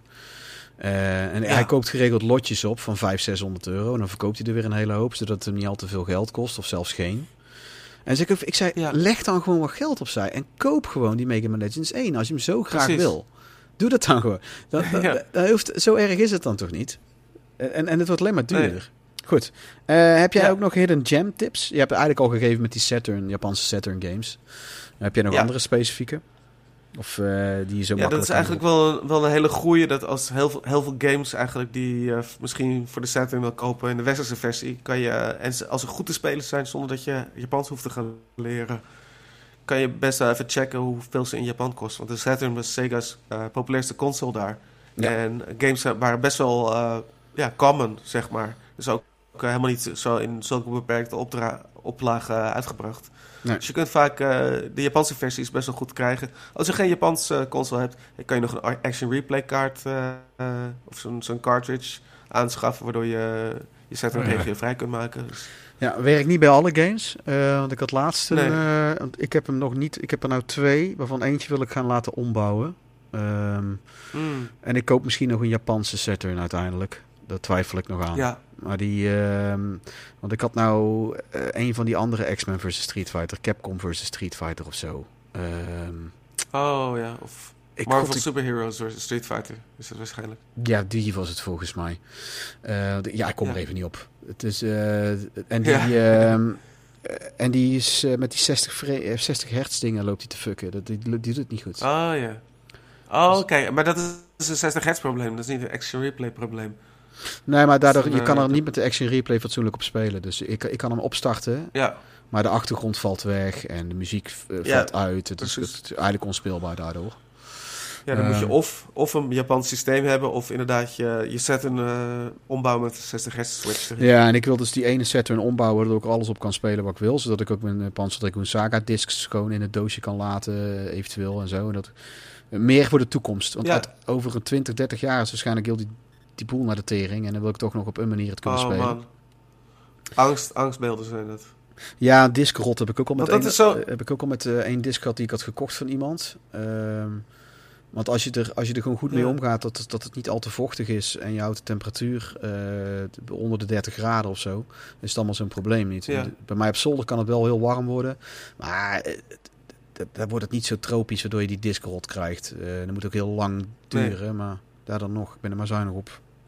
Oké, Ja, ja precies. heb jij nog specifieke titels die op jouw wishlist staan? Van, ah, die, dat zou ik wel echt graag willen. Jij zijn al net al die arcade dingen en zo. Maar heb je ook nog bepaalde console games waar je echt naar op zoek bent? Of, eh, Hmm. Ja, ik zit de laatste tijd... eh, ik blijf maar een beetje op de Saturn hangen. Maar het is makkelijk om... eh, dat het... Dit is altijd een heel breed eh, gespreksonderwerp. ja, hij is Dus ook wel een je beetje er weer helemaal een beetje terug in de picture gekomen. Ik hoor dat de laatste Ja. eh, hoor ik er meer mensen ineens over weer.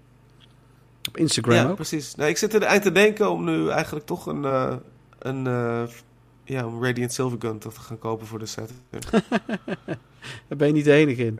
en Zat ik ook ik heb op de. Xbox 360, die download, die downloadversie. En Ja. Die is heel vet, met vertaald verhaal erin en zo. Ja. En verschillende modes en verschillende grafische standen. Maar het heeft gewoon iets. En dat, daarom maak je me ook zo bang met die Discord-verhalen en zo. Het, het original hardware aspect is voor mij heel belangrijk. Het heeft gewoon meerwaarde voor mij. En het is heel irrationeel en eh, misschien... Maar als je zeg maar de originele media in het originele apparaat stopt... en het dan zeg maar de game op je scherm getoverd wordt. Het liefst nog een CRT-scherm. Ik heb ook, ik heb ook allemaal CRT-televisie staan hier. In, voor wat betreft oudere games. En, eh, ja, en dat je dan zeg maar zo'n oud apparaat... ongelooflijk vette graphics op het scherm ziet toveren. Dat heeft, dat heeft gewoon zeg maar...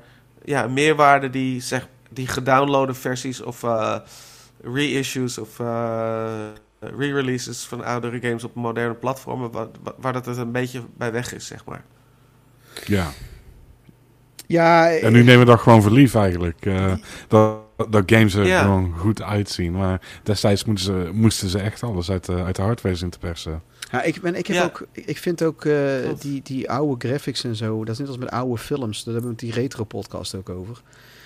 Ik vind het vaak, ik, ik, ik, ik kan me nog herinneren, eh, ik vind het niet zo erg. Ik hou daar juist wel van, zo'n an- oud stijltje. Ik heb geen zin om, om, om, om nou eh, maandenlang PlayStation 1 graphics voor mijn neus te hebben. Dan heb ik op een gegeven moment, kan ik me wel weer helemaal eh, dik genieten van de 4K eh, graphics van nu. Maar die, ik had bijvoorbeeld ook, Ja. ik kan me nog herinneren dat ik 16, 17 was en dat ik op een gegeven moment mijn MSX weer had aangesloten thuis.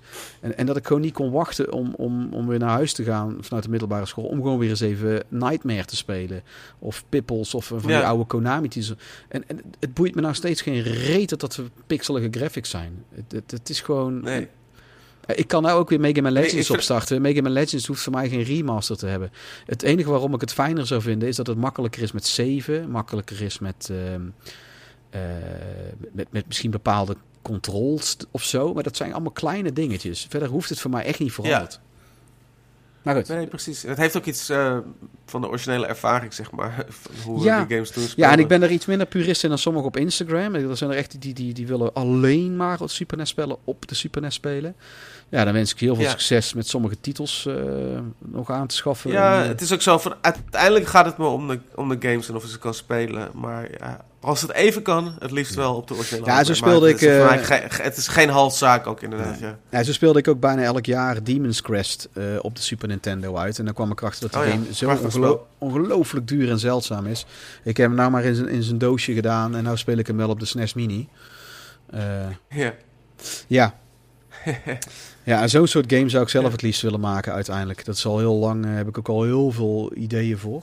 Ehm, Cool. ja, maar er is nog steeds niemand die het doet. Ik ben bang dat er uiteindelijk iemand voor gaat zijn, maar goed, prima, dan zijn er maar twee. Ja. Met Metroidvania Ja. beslo- besloten ook 200 mensen tegelijkertijd aan een Metroidvania game te beginnen. En nou heb je een zwembad vol Metroidvania games.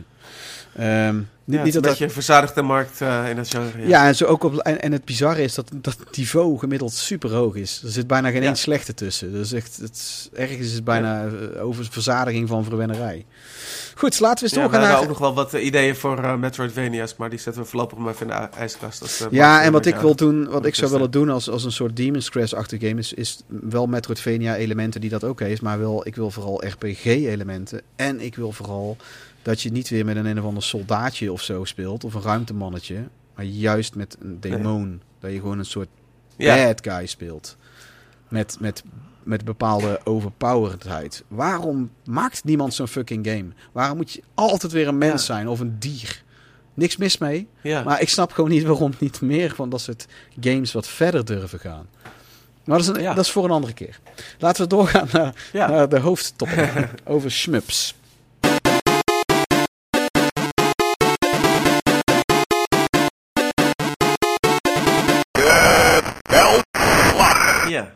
Godzijdank trouwens dat de verbinding nou... eh, nee, dat moet ik niet hardop zeggen. Ik moet gelijk afkloppen en ik zeg verder niks. Eh, ik, heb, eh, ik, heb, ik heb ten eerste wil ik even beginnen met dat ik heb op, op Instagram heb ik de vraag gesteld. Wat mensen hun favoriete shmup is. En gewoonlijk krijg ik er best wel veel reactie op. Die heb ik deze Ja. keer bijna niet. Iemand heeft XLA gezegd. XLA voor de Super NES. Ah, en, zat ik iemand, toevallig vandaag nog te spelen. en iemand heeft eh, G. Darius genoemd en UN Squadron. Maar daar gaan we het nog wel over hebben. En dat was hem. Ja. Maar ik heb op de, Ja. button, de Button Bashers eh, forum, buttonbashers.nl, wat echt een hele Oh, leuke, ja. web, hele leuke forum website is. Eh, daar heb ik, eens, eh, daar heb ik al een keer eerder over mijn podcast gehad. Ik denk van nou, ik, ik, ehm, ik post nou een aparte thread. Ik heb de eigenaar benaderd. Dat is trouwens, of een van degenen die de site runnen. En dat is onder andere ehm, Niels. Die ook eh, in de podcast, de Button Bashers podcast altijd erbij zit. Dat is zelf ook een programmeur en een docent. Mm. En die zei, ja, dan kan je daar gewoon een, een topic aan maken. Dat mag je gerust doen, dan kan je vragen. De Praatje podcast zit daar ook. Dat is trouwens ook een leuke podcast. Ehm, misschien dat die, want volgens mij hebben ze er geen zin in om, die willen het echt puur met z'n tweeën bij elkaar houden. Praatje podcast. Ehm, maar die raad ik ook mensen aan om eens te luisteren. Die hebben het ook echt heel uitgebreid over games en vooral vanuit hun eigen perspectief. Dus die wou ik sowieso even Ja. pluggen, want eh, dat doen ze ook met, eh, met de ridders van de retro tafel andersom. En Leuk. het leuke is dat ik op Button Bashers heb ik een paar, heb ik vier eh, hele uitgebreide reacties gehad. Die wil ik zo meteen voorlezen. Dat wil ik eerst eventjes melden, maar dat komt later. Eerst wil ik eventjes ehm, aan jullie vragen. En dan begin ik even met, eh, met Michiel. Wat is een shoot 'em up of een shmup? Wat is dat Eh, definieert ehm, de shmup? Dat is ve- veel breder dan veel mensen zich realiseren, denk ik. Misschien zijn shoot'em-ups wel het allereerste eh, genre van, eh, van videogames... als je helemaal teruggaat naar Space War. Ja, ik heb dat Eh, precies opgeschreven. een uh, shoot'em-up is. Precies zo, kijk. ja, ik heb hier ja. eigenlijk de allereerste game ooit. Space War uitroepteken is een shmup te noemen. Ja, precies. En eh, ik denk dat eh, een, een game die ontzettend belangrijk is voor de richting van het medium, als je het zo zou willen noemen, was natuurlijk Space Invaders.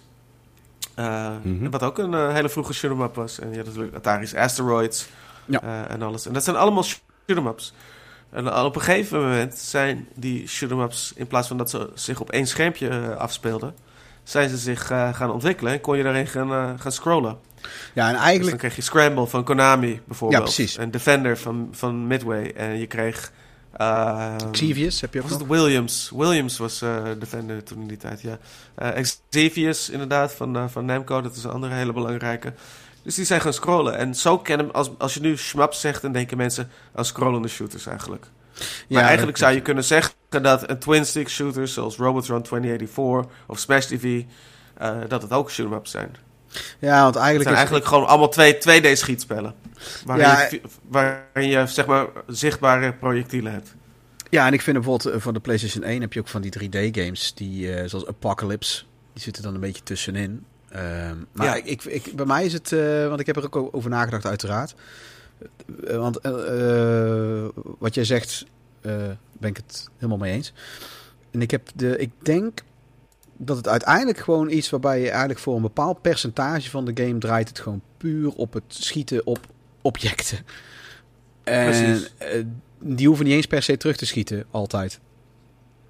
Maar Nee. het, het moet wel, eh, die moeten wel een soort van gevaar vormen. Als ze alleen maar passief zijn, Ja. dan is het, dan is het een, een mixspel. Eh, Ja. Dus dat is denk ik de Dan essentie. is het, eh, dan is het puzzle bubble.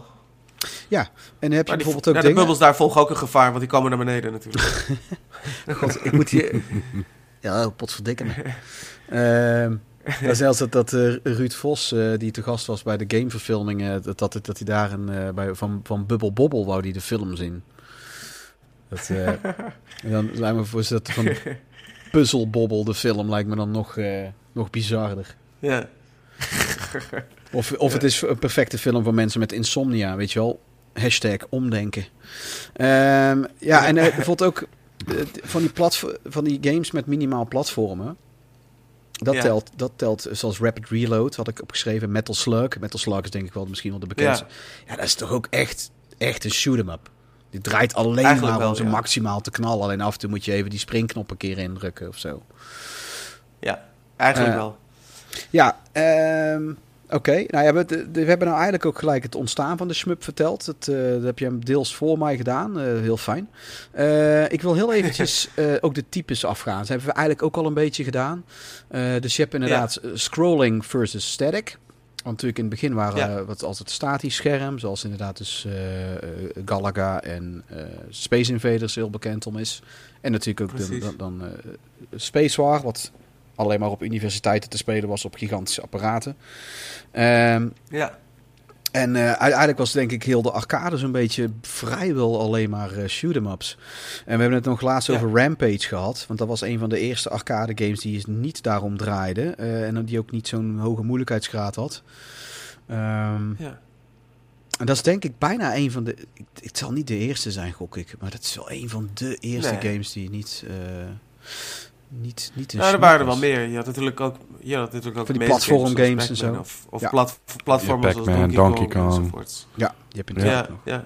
Ah, dat was het eigenlijk wel zo'n Ja, beetje natuurlijk. Oké, eh, nou de types had ik verder. eh, verder heb ik opgeschreven dat je dus shoot-em-ups ook had. Wat eigenlijk gewoon een shoot-em-up is, alleen de, het is stilistisch gezien schattig. Dat is eigenlijk het enige Ja. verschil. precies. Maar dat, dat de mensen die er Ja. fan van zijn, die verdedigen het eh, tot op het bot eh, dat het shoot-em-up eh, een apart genre is. Dat vind ik heel fijn voor Ja. ze. Met zijn furry pak zitten, Ja. ze dan, eh, zitten ze dan eh, sexy parodies te spelen. En eh, voor iedereen Ja. was. Nee, niks tegen die game trouwens hoor. niks tegen de mensen die er fan van zijn. Ik vind het leuk om ze in de zeik te zetten. Ja. En dan heb je Bullet Hell. Het is een heel leuk spel trouwens. Ja, ja, is ook. En, eh, en Bullet Hell games is dus eigenlijk gewoon een shoot 'em up turned up to 11. Zo, laat, laat het zo Ja. noemen, denk ik. En, Ja, Dan eh, heel belangrijk daarbij is, wat heel veel mensen, Damaco inderdaad, ja. Heel veel mensen die denken, die noemen alles zo'n beetje bullet hell. Ja, Maar het belangrijkste, eh, belangrijkste onderscheidende eh, elementen van een bullet hell zijn, is de- natuurlijk de ontzettende dikke, de grote dichtheid van kogel, kogelpatronen die over het scherm bewegen. Zou je ook een regel hebben? Dat je zo'n wettelijke regel moet invoeren dat vanaf een bepaald aantal bullets gemiddeld per seconde in beeld, dat het dan pas een bullet hell mag heten. Dat het dan zo'n gemeente, het wel, ja. dan zo'n dat, gemeente, eh, dat- de gamegemeenteambtenaar moet het gaan zitten tellen zo. En dan eh zo'n Ja. Japannetje met zo'n dikke bril, heel streng en zo'n aantekeningen. En dan zo, eh, oh, nee, net niet. Nog één Ja. kogel te weinig in Ja. het level. Nee, sorry. Ja, ik. Dan, dat mag het niet. Maar, eh, maar dan, dat, dat, is, dat is het ene deel van een bullet hell. Maar het andere deel is dat je een eh, hele kleine hitbox op je schip of je personage moet hebben. Dus dat je heel gemakkelijk door die dichte patronen, of heel gemakkelijk, dat, dat je door die dichte patterns heen kunt manoeuvreren. En vaak is die, eh, Ja. je, je hitbox van je, van je schip of van je poppetje maar één pixel groot. Nou, en dat is, eh, dat weet ik nog van die beperkte ervaring die ik zelf heb met eh, game maken. En Ja, de ruime ervaring die ik heb met shmup spelen, is dat het maakt of breekt de shmup en je game als die hitdetectie niet een bepaalde sweet spot heeft met hoe je Ja. de game verder aan het maken bent qua drukte en qua ehm, klopt. die balans. Want oh mijn god, je hebt een paar van die shooters die van die shmups die eigenlijk is alles verder gaaf. Maar je gaat de hele tijd dood omdat, je, omdat dat rare uitstekende vleugeltje van jouw schip ook telt als hit. Ja. Eh, of, omdat, of omdat het grijze kogels zijn waar die je heel veel op het scherm hebt. En jouw vlie- vliegtuigje is ook grijs. Dus af en toe zie je door de boom het bos niet meer en baps. Mijn grootste irritatie was bijvoorbeeld daarbij met de, die eerste trans- transitie van 2D naar 3D. Ik prefereer ze... Je hebt hele vette 3D shooters. Zometeen ga ik eh, in mijn top 3 noem ik... ehm, eh, er zit ook een 3D trouwens. Maar de, Ja. de, de 2D is over het algemeen veel duidelijker waar, eh, wanneer ik geraakt word door iets. Want als iets Ja. mij irriteert is als ik de hele tijd doodga, maar ik weet niet wa- wat ik fout heb gedaan. dat is zo frustrerend. Want die, die, die skill level, dat... ehm, ja, het is goed dat je dat opbrengt, die detectie hit, want die detectiebox. Want dit wat ik nou zeg, dat wou ik zeggen, maar ik heb het helemaal vergeten in mijn aantekeningen op te nemen. Want eh, vind jij zelf Ja, dat er... eh, het grappige is dat... Oh, sorry.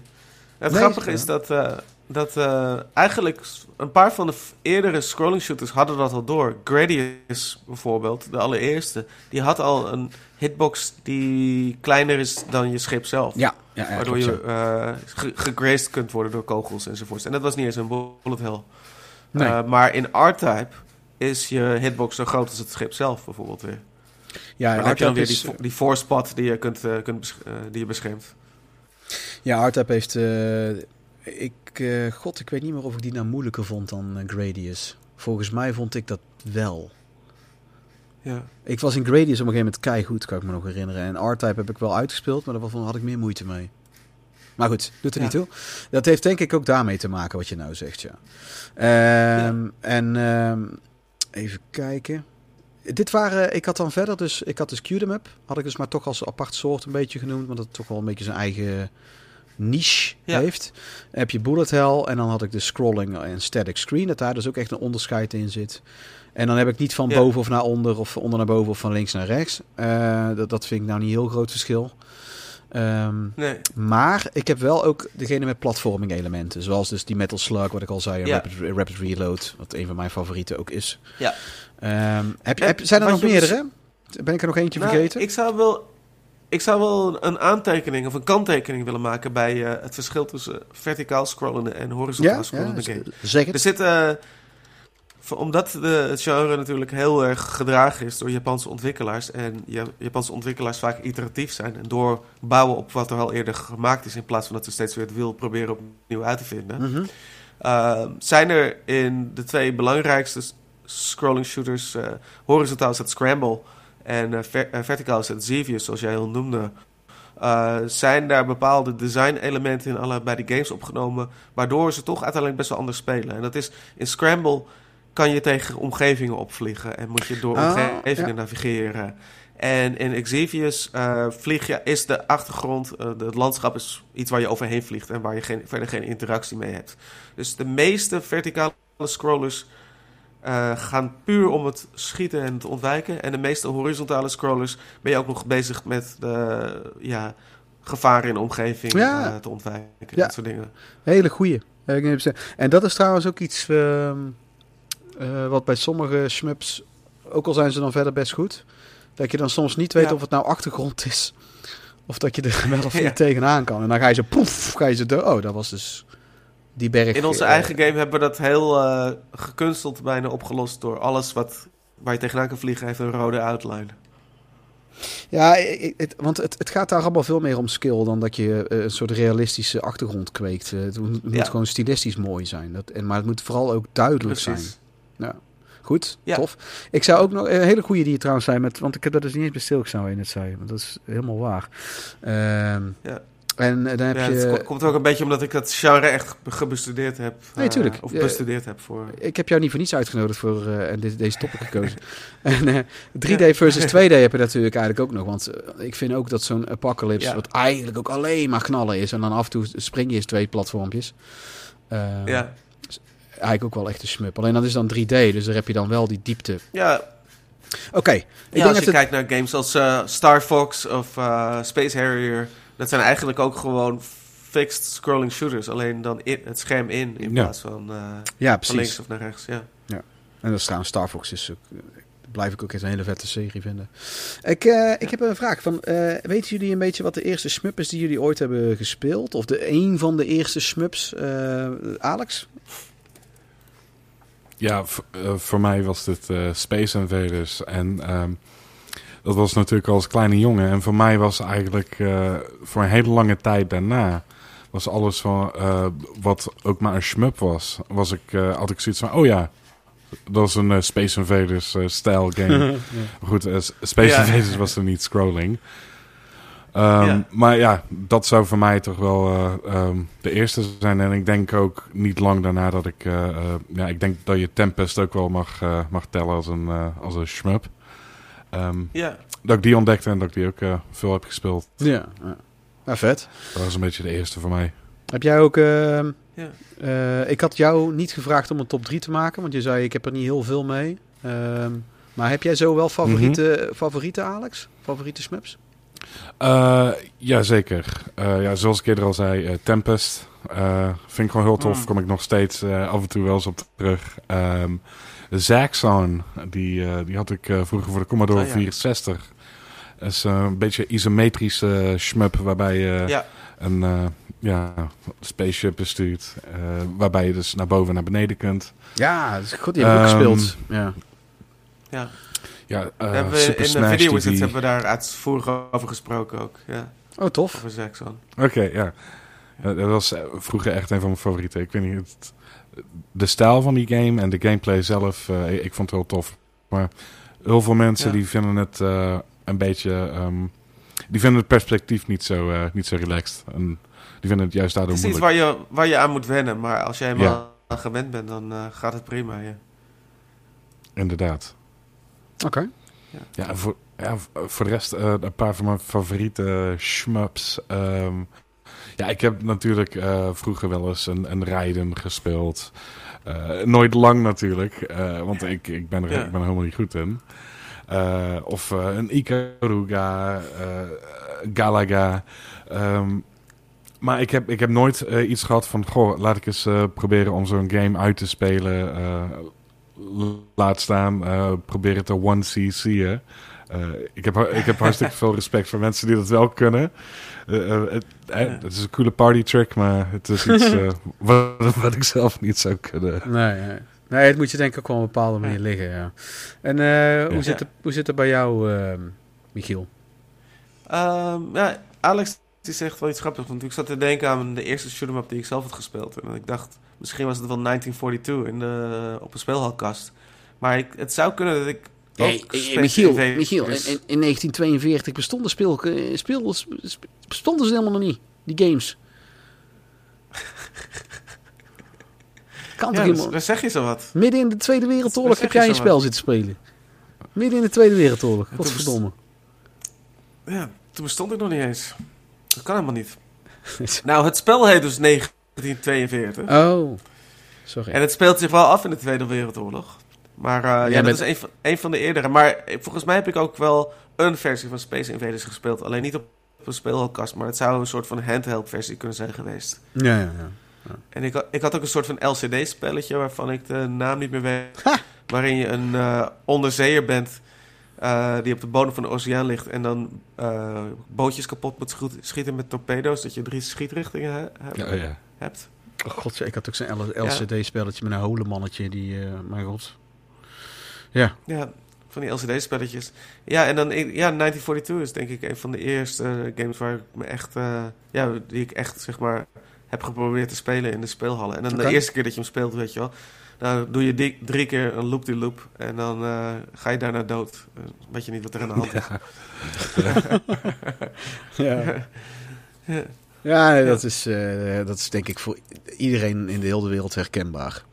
De, Ja, Oké. Het is een soort van, eh, soort van eh, initiation ritual is dat, ja. Nou, we gaan zo meteen onze, onze top 3's even af. Ehm, even kijken. Dat, dat was jou, dat waren de eerste smups die jij zo ook speelde, denk ik, hè, Michiel?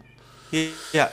Nou, voor mij was het zeker weten op de MSX. En ik weet vrijwel de eerste die ik heb gezien, want mijn vader speelde destijds toen ook nog wel eens games. Dat hebben we het over eh, 1987, 1988. Rond die tijd zullen we het hebben. En dat was Galaga, als het goed is. Ik kan me herinneren dat mijn vader die speelde. Maar daar bakte ik echt helemaal niks van. Even, ik kom mezelf naar dubbel, wacht even. Maar ik heb, eh, ik heb zelf denk ik als eerste Twinbee eigenlijk gespeeld die- op de MSX. En Oh ja. welke ik me ook nog heel goed kan herinneren is ehm Pippels. Eh, dat was met, met een tuinmannetje. En dan moet je van, kan je tussen drie, eh, je bent tussen hagen, tussen van die struikhagen door moet je springen. Maar ja, je bent verder alleen maar bezig met die beesten te ontwijken en te schieten. Niet helemaal een shmup. Maar wat wel echt een shmup was op de MSX was Nightmare. Eh, en eigenlijk ook zo'n eentje die je bijna nooit meer ziet. is namelijk dat je een lopend poppetje bent in plaats van een vliegtuig. Eh, maar ja, dat is, het is 100% een shmup. Alleen je bent een soort Hmm. viking, bent een soort viking eh, of een knight. Maar je hebt een vikinghelm, dus ja. Eh, en Exivius en Zanak. Zanak vond ik ook een hele aparte. Die heb ik nooit kunnen uitspelen. Oh Er kwam ja. volgens mij ook geen eind aan. Maar ik vond die, die muziek vond ik heel vet, kan ik me nog goed herinneren. Twinbee vond ik eh, ook Ja. een hele aparte sfeer hebben. Heel bizar. Eh, eigenlijk een van de eerste Q-em-ups. Eh, nooit bewust zo bedoeld, denk ik. Of er is wel die richting uitgegaan, maar het is gewoon een heel schattig spel. Galaga vond ik heel Ja, frustrerend. de eerste daarin, ja. Ja, Galaga vond ik heel frustrerend, kan ik me herinneren. Dat, dat, mijn vader was daar best wel goed in, eh, in ieder geval op de MSX-versie. Dus die kan ik mezelf vooral heel goed herinneren. Eh, en, en toen daarna met console games kwa- komen we zo wel op, als we de top 3 afgaan.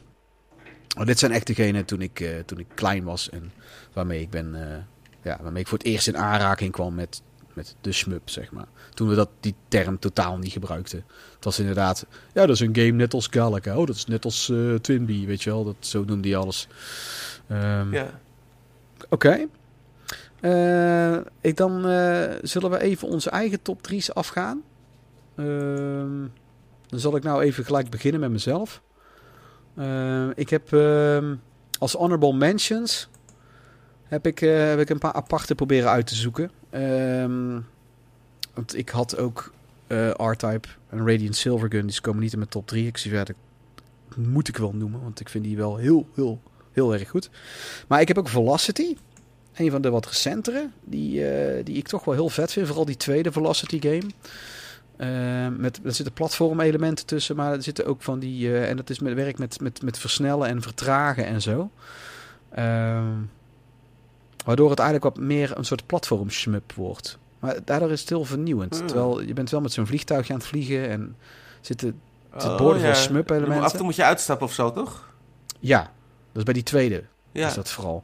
Eh, en en, Ja. en eh, dat, die hebben echt, die zijn met een simpelere game begonnen en uiteindelijk hebben ze dat steeds meer uitgebreid. Ik vind het een hele noemenswaarde. Het is meer een soort fusion type game. Ik wou hem wel noemen. Eh maar die ook wel een beetje vergeten lijkt te worden soms. En dat verdient hij niet. En dan heb ik Sigma Star Saga. Ook expres als een soort fusion game. Eh, honorable mention op de Game Boy Advance. Dat is een RPG in combinatie met een shmup. Want dat is- speelt eigenlijk als een soort Secret of Mana game. Eh, maar geregeld moet jij ineens een gevecht voeren in de ruimte vanuit een ruim, met een ruimteschip. 100% een eh, scramble-stijl shmup. Met ook boss fights. En dan tussendoor speelt tot Secret of Mana. In die stijl. Huh. Ja, het is... Peter, eh, ja? jij viel er net best wel eh, een, een stukje weg voor mij. Ik, ik, ik weet niet of dat hetzelfde was voor, eh, voor Michiel. Eh, bij welk stuk viel ik weg? Had ik het toen, waar had ik het toen over? Ja, dat vraag je aan mij. Eh, Nou, ik weet of, niet. eh, over die laatste... Die la- eh, eigenlijk, je was halverwege het verhaal van die, van die laatste game waar je het over had. En, en toen viel je voor mij in ieder geval Oh, Sigma weg. Star Saga. of, of dat ook zo was voor Michiel. Als, Ja, ik als denk hij jouw dat hele die... verhaal heeft gehoord, dan zal het wel goed Ik denk dat hij het wel opgenomen heeft. Even kijken. Ik, ehm, ik probeer het anders. Ik zeg dan. Nou, ja, Sigma Star Saga speelt als een RPG. Meer een ac- ac- action RPG, een beetje met wat platformelementen en ehm, met, met schieten ook. En dan ondertussen heb je ook een shmup elementen. Maar dat is niet elementen, dat, dat speelt dan verder dus als een shmup. Dus een soort fusie, heel bizar. Heel vet spel, echt heel vet spel. En heb ik eh, N2O als honorable. eh, heeft het die, doet het misschien een beetje denken aan The Guardian Legend? Oeh, die ken ik dan weer niet. Op de NES is dat een soort van, het is van Compile, eh, van de makers van Zanak. Ehm, een soort van eh, Zelda slash shoot 'em up hybrid. Oké, nou, dat, dat ken ik helemaal niet. En dan wil ik gelijk weten wat het is en ik wil het hebben. Ehm, maar ja, Sigma je moet maar checken, Sigma Star Saga. Het heeft echt een beetje die... Het, het doet me denken aan Secret of Mana qua tekenstijl. En dat het echt Ja, top-down speelt. En, dan, en je wordt eigenlijk gewarpt naar een oorlog die in de ruimte steeds ook bezig is. En dan ga jij zogenaamd met jouw consciousness in zo'n ruimteschip. Je kan ook verschillende soorten schepen krijgen. En dan moet je dus een stuk schieten. En krijg, daarmee krijg je ook... Dat zijn eigenlijk... ehm, eh, net als dat je random battle encounters hebt. Alleen dan is dus de random battle encounter Oh, is hier een, een stuk smub. En dan Oh, af en toe... voor de, voor de Game Boy Advance ja, ja, van, eh, van Way Forward. En hij is heel vet. En hij is nou nog niet te duur. Interessant. Ehm, ja, dus Ja, ik, eh, ik, kan me niet voorstellen, ik kan me niet voorstellen dat jij hem niet tof vindt. Eh, en dan heb ik N2O. goed. Ja, is hij ook echt, ja. En dan heb je N2O. N2O, ook lachgas, weet je wel. eh, voor de PlayStation 1. Ja, eh, er gaat dus een tunnel. Net als Tempest heeft dat ook, geloof ik, hè? Ehm, en dat is Ja. een halve maan, geloof ik. Hier ga je helemaal rond. En het wordt steeds, het wordt steeds ergere pillentrip. Je gaat dus een soort wormhole tegen aliens. Alien insecten of zo. En je moet echt constant ronddraaien en dan schieten op al die vijanden die komen. En het wordt steeds Mm. trippier en trippier en trippier en gekker en idioter. En, en ondertussen is het de muziek van de Crystal Method. Die destijds in de jaren negentig best wel bekend waren. Die Oh ja, die game. Hey, ik weet waar je het over hebt, ja. nou, en dan heb ik mijn top 3. Heb ik Gradius. En dan heb ik eigenlijk mijn favoriet. Dat komt gewoon degene die ik als eerste heb gespeeld voor de Game Boy. Dat is mijn eerste shmup die ik zelf had. Was Gradius Interstellar Oh. Assault. En dat was eigenlijk Nemesis 2. Kwam ik later achter. Dus blijkbaar zijn er twee Gradius games op de Game Boy. Daar ben ik echt pas vorig jaar achter gekomen. Ehm, en ik heb dus de tweede. Die, die is, en dat vind ik zo'n goede shmup, die Gradius Interstellar Assault. Dat je, je gaat door een soort avontuurtje heen. Waarbij je dan wordt op. Dan heb je net die, die eerste baas. En dan word je opgeslokt door zo'n heel groot ruimteschip. En dan schiet je die van binnenuit kapot. En dan ga je naar, de, naar een planeet toe. En dat gaat allemaal met soort animaties. Loopt dat allemaal in elkaar over. Dat doet bijna geen één game. Dan is het level ends. En je begint Ja. met een volgend level. En dat is. Ja. En dat was de eerste die ik speelde. Dus ik had bij al die andere games zoiets van waarom doet, waarom doet de rest dat niet? Eh, dus die heb ik echt als top 3. Voor mij is dat gewoon een hele belangrijke. En dan heb ik als tweede G Darius op de PlayStation 1. Eh, het is 3D en het heeft wat zijn vertragingen. Maar die, de- die game die durft zoveel. Met een, met een, eh, een, een, counter-absorb kracht. Zodra die dan zo'n hele sterke beam doet, die vijand, die, die boss fights in zo'n bossfight, kan jij die absorberen en dan wordt jouw beam groter. En op het laatste wordt die gewoon zo groot als heel het beeldscherm. Ja, dat is zo... Die game durft zo ver te gaan. Dat is echt dat is prachtig. En dat doen die andere Darius games ook. Maar dat was de eerste. En de- ik heb hem ook heel veel gespeeld. Ik heb hem ook uiteindelijk best wel Ja. vaak uit kunnen spelen. En eh, ja, ik ben ook niet slecht in dit soort spellen. Mijn vader zei altijd, die snapte niet hoe ik het in hemelsnaam allemaal voor elkaar kreeg. Maar eh, ik, ik, ik ben er niet slecht in. Ik, ik heb nooit het gevoel dat ik er heel goed in ben. Maar ja, goed, als je dan... Ik heb Ikaruga bijvoorbeeld ook uitgespeeld. Heel veel mensen komen niet voorbij level 2. En dan komen we bij nummer 1. Ja. Dat is voor mij echt Ikaruga. Ikaruga heb ik... Die sfeer en de stijl en alles vind ik gewoon zo vet. En dat, met dat switchen tussen zwart en wit, dat je die kogels absorbeert. Want voor de mensen die Ikaruga niet kennen, kwam oorspronkelijk uit in de arcade uiteraard. En daarna kwam die uit op de Dreamcast, alleen in Japan. En daarna, heb je, daarna is hij ook gepoord naar de Gamecube. En uiteindelijk is hij ook op de Xbox 360 op Xbox Live uitgekomen. En volgens mij is hij ook voor de Switch inmiddels. Inmiddels Voor. Switch is hij uitgekomen. Voor de, voor de PC. Hij is, hij is ook op Steam te spelen. Oh, vet. Ja, Ja, veel eh, platformen te- te Ja, en ik heb hem zelf ja. op de Gamecube, heb ik hem. En daar heb ik hem echt bizar veel op gespeeld. Ik heb hem uiteindelijk ook... En als je dus... Ja. Als jouw schip zwart is, dan absorbeer je zwarte kogels, ga je dood door wit. En je kan je schip switchen dan wordt hij wit en dan absorbeer je witte kogels. En je raadt het natuurlijk al. Ja. Het hele scherm zit vol met zwart-witte kogels. Ja, en ik heb dat elke dag een half uur gespeeld, minstens. Een heel tijdje lang. Kijk. Je kan elke dag... Dan kom je ook ergens. Ja, ik was echt fucking goed. En de eigenaar van C-Square in Breda... Ik was fucking goed doordat ik zoveel heb gespeeld. Ik, dat eventjes niet dat ik als een arrogante lul hier... eh, want je moet dat echt zoveel spelen, wil je daar überhaupt goed in kunnen zijn. En die eh, was ook Ja. helemaal fan van Shmups, die eigenaar van C-Square in Breda. Eh Jeroen heet hij. En ik zei ze tegen hem van, ja, ik heb nou deze score, want ik was ook echt gegaan voor, je moet, als je drie om drie steeds vijanden doet in groepjes van drie, kan je echt belachelijk hoge scores.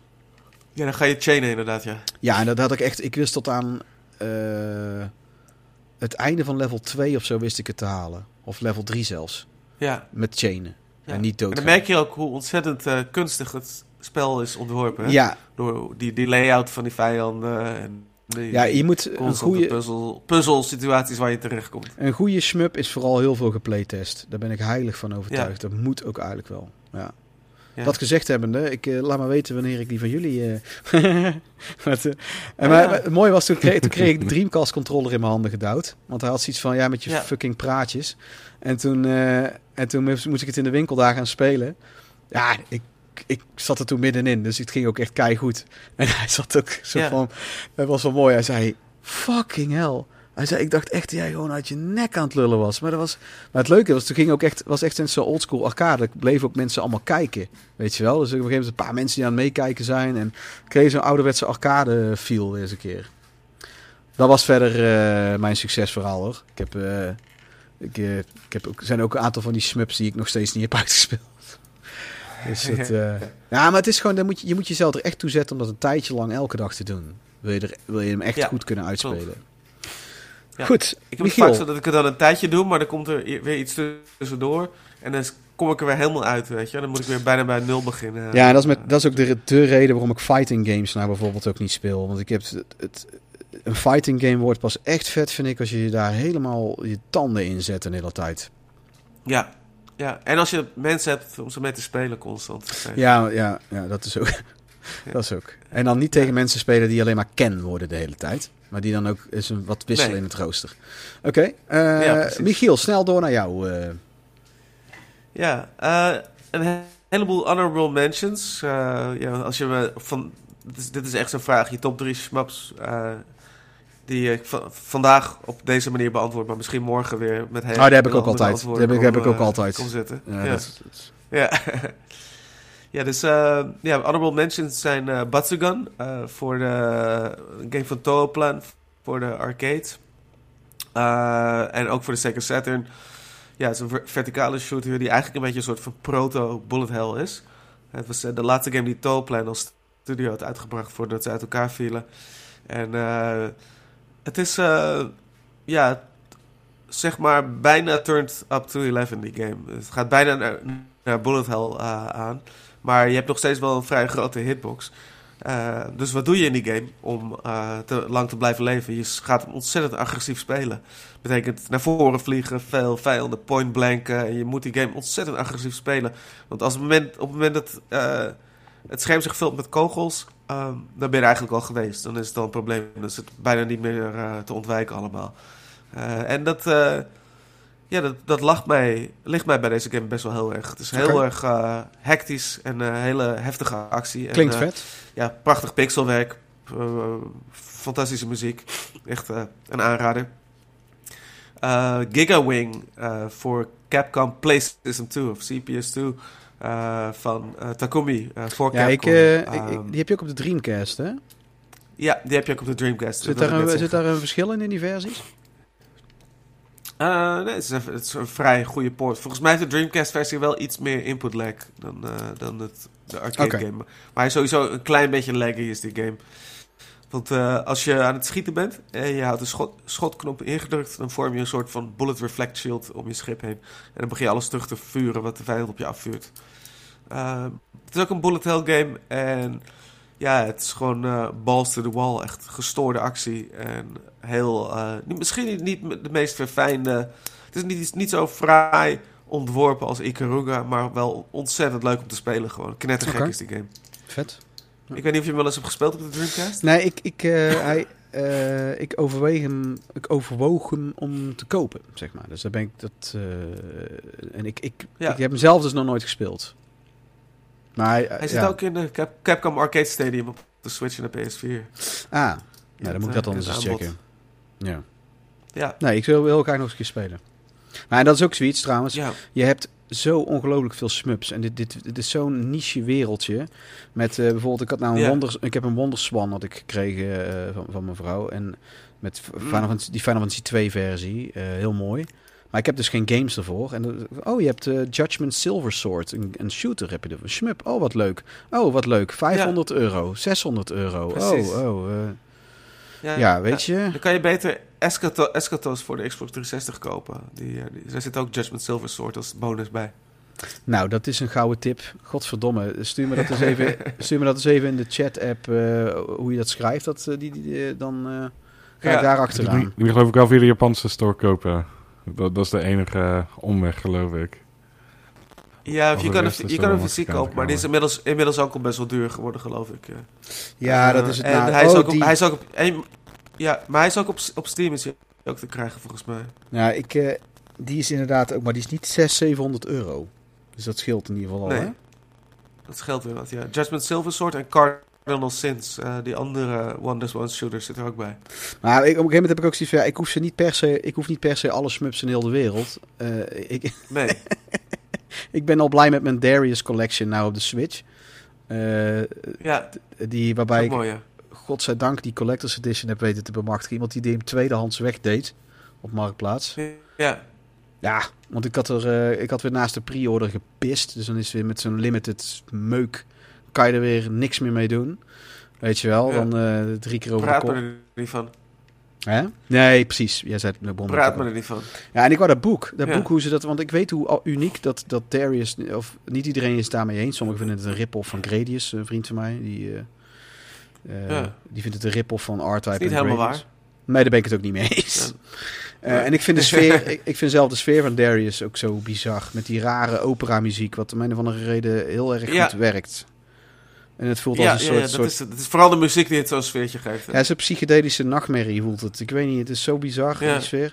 Maar eh, even verder met jou. data is dat. Ze ge- die geven ook eh, concerten, zeg maar, waarin ze die Darius muziek spelen. Ja, ja, ja, ja, dat klopt, ja. Vet, man. Ja, ik ga is even verder met jouw lijstje trouwens, sorry, want ik dwaal... eh. Ja, ja, nee, maakt niet uit. Ik dwaal graag af als het over dit gespreksonderwerp gaat. Ehm, even kijken. Honorable mentions hadden we. Ja, dus ik had Gigawing genoemd, Batsugan. Gradius 5 voor de PlayStation 2. Eh heb ik best wel wat tijd ingestoken met streaming om daar eh, beter in te worden. Dus eh, wekelijks heb ik die in sessies van die- twee uur zitten spelen. Die vond ik pittig, man. Die... Heel pittig. Ja, die is echt Hij, ik, pittig. het, het onderschatte ik onderschat het heel erg hoe pittig die was. Want ik had Gradius, de eerste Gradius uitgespeeld. dacht ik, oh, dan ben ik wel klaar voor Gradius 5. is ook een console exclusive. Zal niet zo moeilijk zijn als Gradius 2 of 3 of zo voor de arcades, weet je. Nee. Maar eh, nou, hij, is, eh, hij is lang en, en de levels vragen een soort van art-type-achtige memorization van ja, je. Waarin precies. je waarin je echt van die heel, heel weinig ruimte hebt om te vliegen. En als je op, dit, op deze positie, op dit moment bent, ben je eigenlijk al dood. En eigenlijk moet je, had je daar moeten zijn op een andere plek en zo. Dus het is heel erg studeerwerk, die game. Ja, want je hebt Maar dan, toch eh, vind ik hem... Ik blij- ben hem blijven spelen. Ik ben tot op één credit tot level 4 eh, gekomen. Ik ben nu level 4 aan het trainen. Maar het is nog steeds, ik heb er nog steeds plezier in om te spelen. Dus daarom krijgt hij een honorable mention van me. Ja, En welk... Ik, eh, ik heb hem ook nooit uitgespeeld. Ik heb hem... Level 4 is de, de ruimte-anus, vlieg je dan in. Dan vlieg je dus in de ruimte en dan ga je een soort anus in met allemaal lint, lint, lintwormen en maagzuur en zo waar je helemaal doorheen moet. eh. Die, eh, ik, ik, Vliegen. wa- ik ben steeds game over gegaan bij het level waar dat die muren op je afkomen. En om een of andere reden wist ik dan net niet er tussendoor te glippen. Ja. En dan was het poef. Ja, ja, ja. Dat is, dat is, dat, dat is die ruimte-anus. Want dan heb je van die vleeswanden die zich, zich om je heen sluiten. En ik, kan, ik heb, bij Salamander heb je eenzelfde soort iets. Maar ik heb bij, deze, bij deze game heb ik de, de timing van hoe die muren regenereren gewoon nog steeds niet door hoe dat gaat. Ja, dat is Ik punishing. probeer me dan te beschermen met, me- door mijn options om me heen te, te, te formeren. Zodat die wanden zich niet om me heen sluiten. Maar ze, ze regener- regenereren er toch doorheen op de een of andere manier. Ja, zo kwam ik er bij Heel Darius. Ik heb dus Darius Gaiden nou eh, de arcade dingen uitgespeeld. Ehm, Ja, laatst. Ja, met, met eh, behoorlijk wat eh, state save en herstarten en zo. Ehm, want dat is Ja. arcade game en die is gewoon gemaakt om... En weet je waar ik achter kwam? Als ik dan doodging, dan ging die... Of ik was dan super bruut ver geleveld. En in Darius Ja. heb je bepaalde grenzen die je bereikt en dan ga je level up. En dan raak je dat niet meer kwijt. Dus dan haal je vier Ja. keer een power-up met, eh, met jouw subwapen. Precies. Dan gaat hij Ja. even hoger. En, maar bepaalde dingen, het zijn er best wel veel bij Gu- Gaiden. Er zijn vijf dingen of zoiets die je kan upgraden. Waarvan één of twee dingen je wel echt kwijtraakt. Voor mij was het het shield. Maar het doet het niet hoor. Als je dan die vijand, die eindbaas, die gaat nog meer op je afvuren. Zoals jij dan gigantisch lang... Dus je bent eigenlijk heel het spel lang niet dood gegaan. Die eindbaas is eigenlijk Ja. niet meer te doen dan. Jij moet eerst weer doodgaan. Ja, Dan gaat hij pas weer mindere Ja. dingen afvuren. Dus het is ook nog eens rubberband eh, difficulty. Stel het je motherfuckers. nou, dat, Echt dat, is, eh, dat zat, zat eigenlijk in de, in de eerste Gradius zat al eh, wat ze noemen ranking of een soort dynamische moeilijkheidsgraad. Dus hoe beter je Darius doet, of hoe Darius of Gradius? het, het spel wordt. Gra- Gradius zat het al in eigenlijk, ja. Oh, oké. En in, eh, in Darius Gaiden is het zo dat hoe meer power-ups je hebt, hoe meer rotzooi je op je afgevuurd krijgt. Ja, dat is echt, dat is echt en niet hoe, normaal. hoe meer HP de baas ook krijgen. Dus Ja. soms is het gewoon de moeite om niet verder te power-uppen, want dan is het spel makkelijker, zeg maar. eh, ja, ik juist had, geen eh, power-ups te grijpen. ik had alles, zo'n beetje alle power-ups die je maar kon vinden, had ik zo'n beetje gepakt. En ik was bij de eindbaas Ja. zonder, En zonder, dan ga je de dood, in. zonder dood te gaan. En dat was echt niet normaal Ja. wat er op het scherm Ja, en hij gaat ook gewoon niet dood. Want, want als je helemaal maximaal, maximale power-ups hebt en je vecht tegen die eindbaas, gaat hij ook gewoon niet dood, want zijn HP is veel te hoog. Ja, ja dat is echt idioot. Ja. Ja, Oké, ja. sorry. Ja. Nou, je top 3 nog. heb je ja nog heel veel... de eh, top 3. ja. Van, van Gradius 5 gaan we naar de eerste Gradius eh, en dan de NES-versie, want dat was de eerste shoot'em-up die ik thuis echt heel erg plat gespeeld heb. Eh, Mhm. Nooit heb eh, kunnen clearen, maar een paar jaar geleden heb ik hem ook eh, op een livestream heb ik hem steeds zitten, zitten oefenen en op een gegeven moment heb ik hem ook ge- ge-one-CC'd. Nou, dat is En vet, hè? was heel erg fijn. Oh, het, is gewoon, het is gewoon een, or- een origineel is dat, die game. En het heeft zoveel bepaald van hoe de rest van het genre zich ging, ging ontwikkelen. Dus Ja, hij verdient het om op deze dag in mijn top 3 te staan. Goeie keus. Ja. En nummer 2 is eh, de game waar ik het meeste geld aan heb uitgegeven voor de Sega Saturn, waar ik het al eerder over had, uh, Battle Oh ja. Garega. Als je, het over, als je het over die rank hebt, in de, die dynamic difficulty, dan is dat de game die het meest eh, diabolisch is, zeg maar. Het is een soort monumentaal, monuma- monumentaal duivels programmeerwerk. Alles wat jij doet heeft invloed op de rank en hoe het spel zich ontwikkelt. Welke, waar je op het- scherm bent. Hoeveel schoten je afvuurt. Hoeveel bommen je hebt gepakt. Hoeveel bommen je hebt afgevuurd. Et cetera. Alles wordt in real-time constant berekend. Eh, waardoor je constant eigenlijk een andere game krijgt die je speelt. Eh, en waar je vooral beducht moet zijn in die game is... ehm, dat je de, de rank echt omhoog laat gaan. En daarom zijn ook de beste spelers van het spel spelen die game niet uit zonder één keer dood te gaan. Want die hebben gewoon strategische plaatsen waarop ze zelfmoord plegen. Om de, de moeilijkheid naar beneden te laten kelderen. Ja. Nou, het is Ze zeggen, oké, op dit banzai. moment ga ik dood, suicide. Precies, ja. Dan vlieg je vliegtuig je ergens, ergens tegenaan en dan ga je verder. Buiten dat het gewoon een, een, een, eh, geniaal en een diabolisch taaltje pro- programmeerwerk is, die game, is die ook gewoon heel erg vet qua graphics en muziek. En, eh, Ik ben heel qua- benieuwd. Qua tactische diepgang. Ja. Hij, is, eh, hij is, zeg maar, ja, ik heb de Saturn-versie ervan, maar hij is ook eh, op de PS4 uitgebracht onder M2's Shot Triggers label. Dus hij is opnieuw uitgebracht met eigenlijk veel meer opties en manieren om het spel nog te spelen. Oh, vet. Erbij. Vet. Ja. Ja, ik zal die eh, namen ook nog even zetten in het, in het artikel wat ik schrijf bij, bij deze podcast op retrogamepapa.nl. Dus daar heb ik nou wel contact met jou over. Dat ik die Ja. link, kan ik die links plaatsen. Oké, en dan nummer 1. Ja, Tromgeroffel. Dan nummer, nummer 1 is de tromgeroffel. Is de eerste game die ik voor de Xbox 360 uit Japan had geïmporteerd. Dat is eh, Mushi Mesama Futari. Een, eh, een regelrechte bullet hell game van, eh, van Cave. En ja, een game die mij eigenlijk weer opnieuw verliefd heeft gemaakt op het hele genre. Dus eh, vandaar dat hij op nummer 1 plek staat. Die ken ik helemaal Ik ben nog nooit. eh, ja, je bent, het, het is zeg maar. Mushi Masama is nu net uit op de Switch gekomen, maar dat is het eerste deel. Futari is het eh, vervolg daarop. En eh, ja, je, je bent een, een, of een meisje die op een hele grote kever Ah, rondvliegt. ja. Of een jongen die op een draak rondvliegt. En eh, het is heel sprookjesachtig allemaal. Eh, hele prachtige Ik heb, muziek, eh, ehm, mooie graphics. Ik heb de PlayStation 2 versie. Ja, dat is, dat is het origineel, Mushima samen. Maar Futari is dus het vervolg die op, eh, bij mij op nummer 1 staat. Voor de, voor de 360. Ja, En, ehm, sorry. Ehm, ja, het is eh, ontzettend eh, geraffineerd game in het genre. met heel veel verschillende manieren om te spelen. El- Je kan kiezen uit drie verschillende, verschillende moeilijkheidsgraden. Maar die veranderen ook nog eens het hele scoringssysteem. En eh, Ja, het stijltje is heel vet. ja, die Ik- Het stijltje vind ik is vooral heel erg cool, ja. Oké, Ja. gaaf. En, Die, eh, eh, ja, ga verder. Ja, dat is echt een, een, een enorme aanrader. En eh, ja, door, de, door die game ben ik eigenlijk weer helemaal teruggekomen in het genre. En ben ik veel meer games in het genre gaan kopen en eh, gaan spelen. Ja, Ja, dat heb je wel eens, hè? Zo'n een soort gateway drug, alleen dan eh, op een positieve manier. ja, Oké. ja dat je op, dat weer terugdenkt van... Oh, ik heb eigenlijk dit soort games heel erg gemist voor een hele lange tijd. En dat je het heel... Dat je weer ontdekt dat mensen ze nog steeds maken eigenlijk. Ja, zo had ik dat met de Mass Effect. Eh, voordat ik eh, Mass Effect ontdekte, eh, had ik wel wat toffe games gespeeld. Maar ik vond gaming, het wouwde mij nooit meer. Het, ik had allemaal zo, ja, Ja. leuk. Is wel leuk. En bij die game had het was voor mij echt iets van, oh, ik, een, iets totaal anders, naar een nieuwe. Gewoon, dat je weer zoiets hebt van, ja, dit heb ik nou zo gemist. Ik hoef niet weer door een straat te lopen met een geweer. Maar nou ga ik gewoon met een fucking ruimteschip, met een, vet verhaal en characters en... Ja, dat, en dat met zo'n zo'n goede shmup. Met Ikaruga had ik dat bijvoorbeeld ook. Ik, had, ehm, ik kocht Ja. al een hoop shmups. Maar ik speelde ze dan niet heel veel. En bij die had ik zoiets van... Ja, Nee. ik wil dit gewoon elke dag weer doen. En ik ga er nog meer kopen. Ja. Zullen we staan Ja. de postkoets gaan, jongens?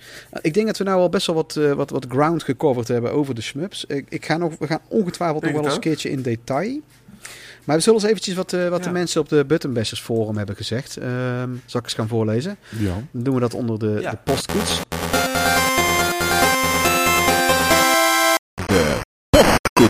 En dan beginnen we met Gallius. En ik had gevraagd van wie heeft er eh, een passie voor shmups. Met het lekkere irritante woord passie. En daar Ja. begint ook Gallius, daar begint Gallius ook gelijk over.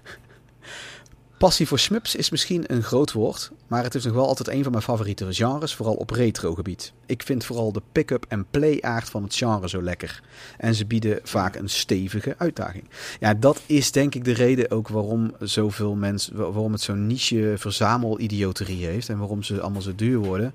De oplage is nooit heel hoog, maar Nee. het, die pick-up en play maakt het gewoon ook zo eh, tijdloos. Ja. Dus als je dan een, een oude console hebt waarbij de meeste games voor de meeste mensen niet meer zo leuk zijn om te spelen, is een shmup nog altijd een van de leukste dingen om er wel op te spelen. Ja. Dat is- Ja. Eh, Even kijken, want dan zegt hij hier ook, je keert toch altijd weer met evenveel plezier terug naar die game voor nog een potje, nog een nieuwe highscore neer te zetten of gewoon om te zien of je dit keer toch niet een stukje verder kunt komen. Simpelweg een tijdloos genre. De meeste games zijn vandaag de dag nog net zo tof om te spelen als vroeger. Ik ben niet zo'n groot liefhebber van de modernere bullet hell, van het modernere bullet hell genre, al vind ik het ook wel leuk om af en toe te spelen. Ik hou toch het meest meer van de traditionele shoot 'em ups zonder absurde kogelregens en super tiny hitboxes. Vooral dat laatste is iets waar ik maar moeilijk aan kan wennen. Je hele ruimtescheepje of whatever je bestuurt, laat dit je hitbox zijn. Zoals in the old days. That my brain can compute. Ja, ik vind dat zelf, ik vind dat zelf een sweet spot hebben. Wat ik al zei, als, als het ontwerp toevallig net een uitstulpseltje heeft, vind ik het, het idioot als dat telt als hitbox. Ehm, Ja. Een top 3. Dat je hitbox groter is dan je sprite. Ja, dat is helemaal eh, het, het, eh, spelerpesten. Even kijken, zijn top Ja. 3 is... eh, haalt op 3 heeft hij Super R-Type voor de, op de SNES. Mm. Super Alest op de Super NES. En ja. Super Thunder Force 3. Nee, hij heeft Thunder Force 3 op de Mega Drive. Ja, ja. Even kijken. Goeie keuzes hoor. Ja, ja dat is, dat is, en net als met die volgende is dat ook. Eh, dan heb je C4KE, C4KE, van die dingen waar ik toch mijn god niet weet hoe ik het moet uitspreken. Of Cake zal het wel zijn trouwens. het zal wel Cake zijn. Ja. Ja, goed. En die eh, was het helemaal eens met dat hij niet zo'n fan was van het bullet hell genre. Die reageert hij als eh, reactie bij Gallius. Ehm, hij zei, ik ben ook geen held als het aankomt om het foutloos te kunnen spelen. Of een poging doen tot het uitspelen van shmups. Desondanks zijn er altijd een aantal games waar ik toch vaak naar terugkeer in dit genre. Vooral op de PS1. Dit komt puur door de arcade gameplay die je op een eenvoudige wijze snel eventjes een potje laat spelen. Ja, precies zoals al zei, dat is de kracht van dit, eh, van dit genre. Of je nou goed bent, of het blijft gewoon leuk om af en toe dergelijke... Of je nou goed bent of niet, het blijft gewoon leuk om af en toe een dergelijke game op te pakken. Waaronder, en dan zijn top 3.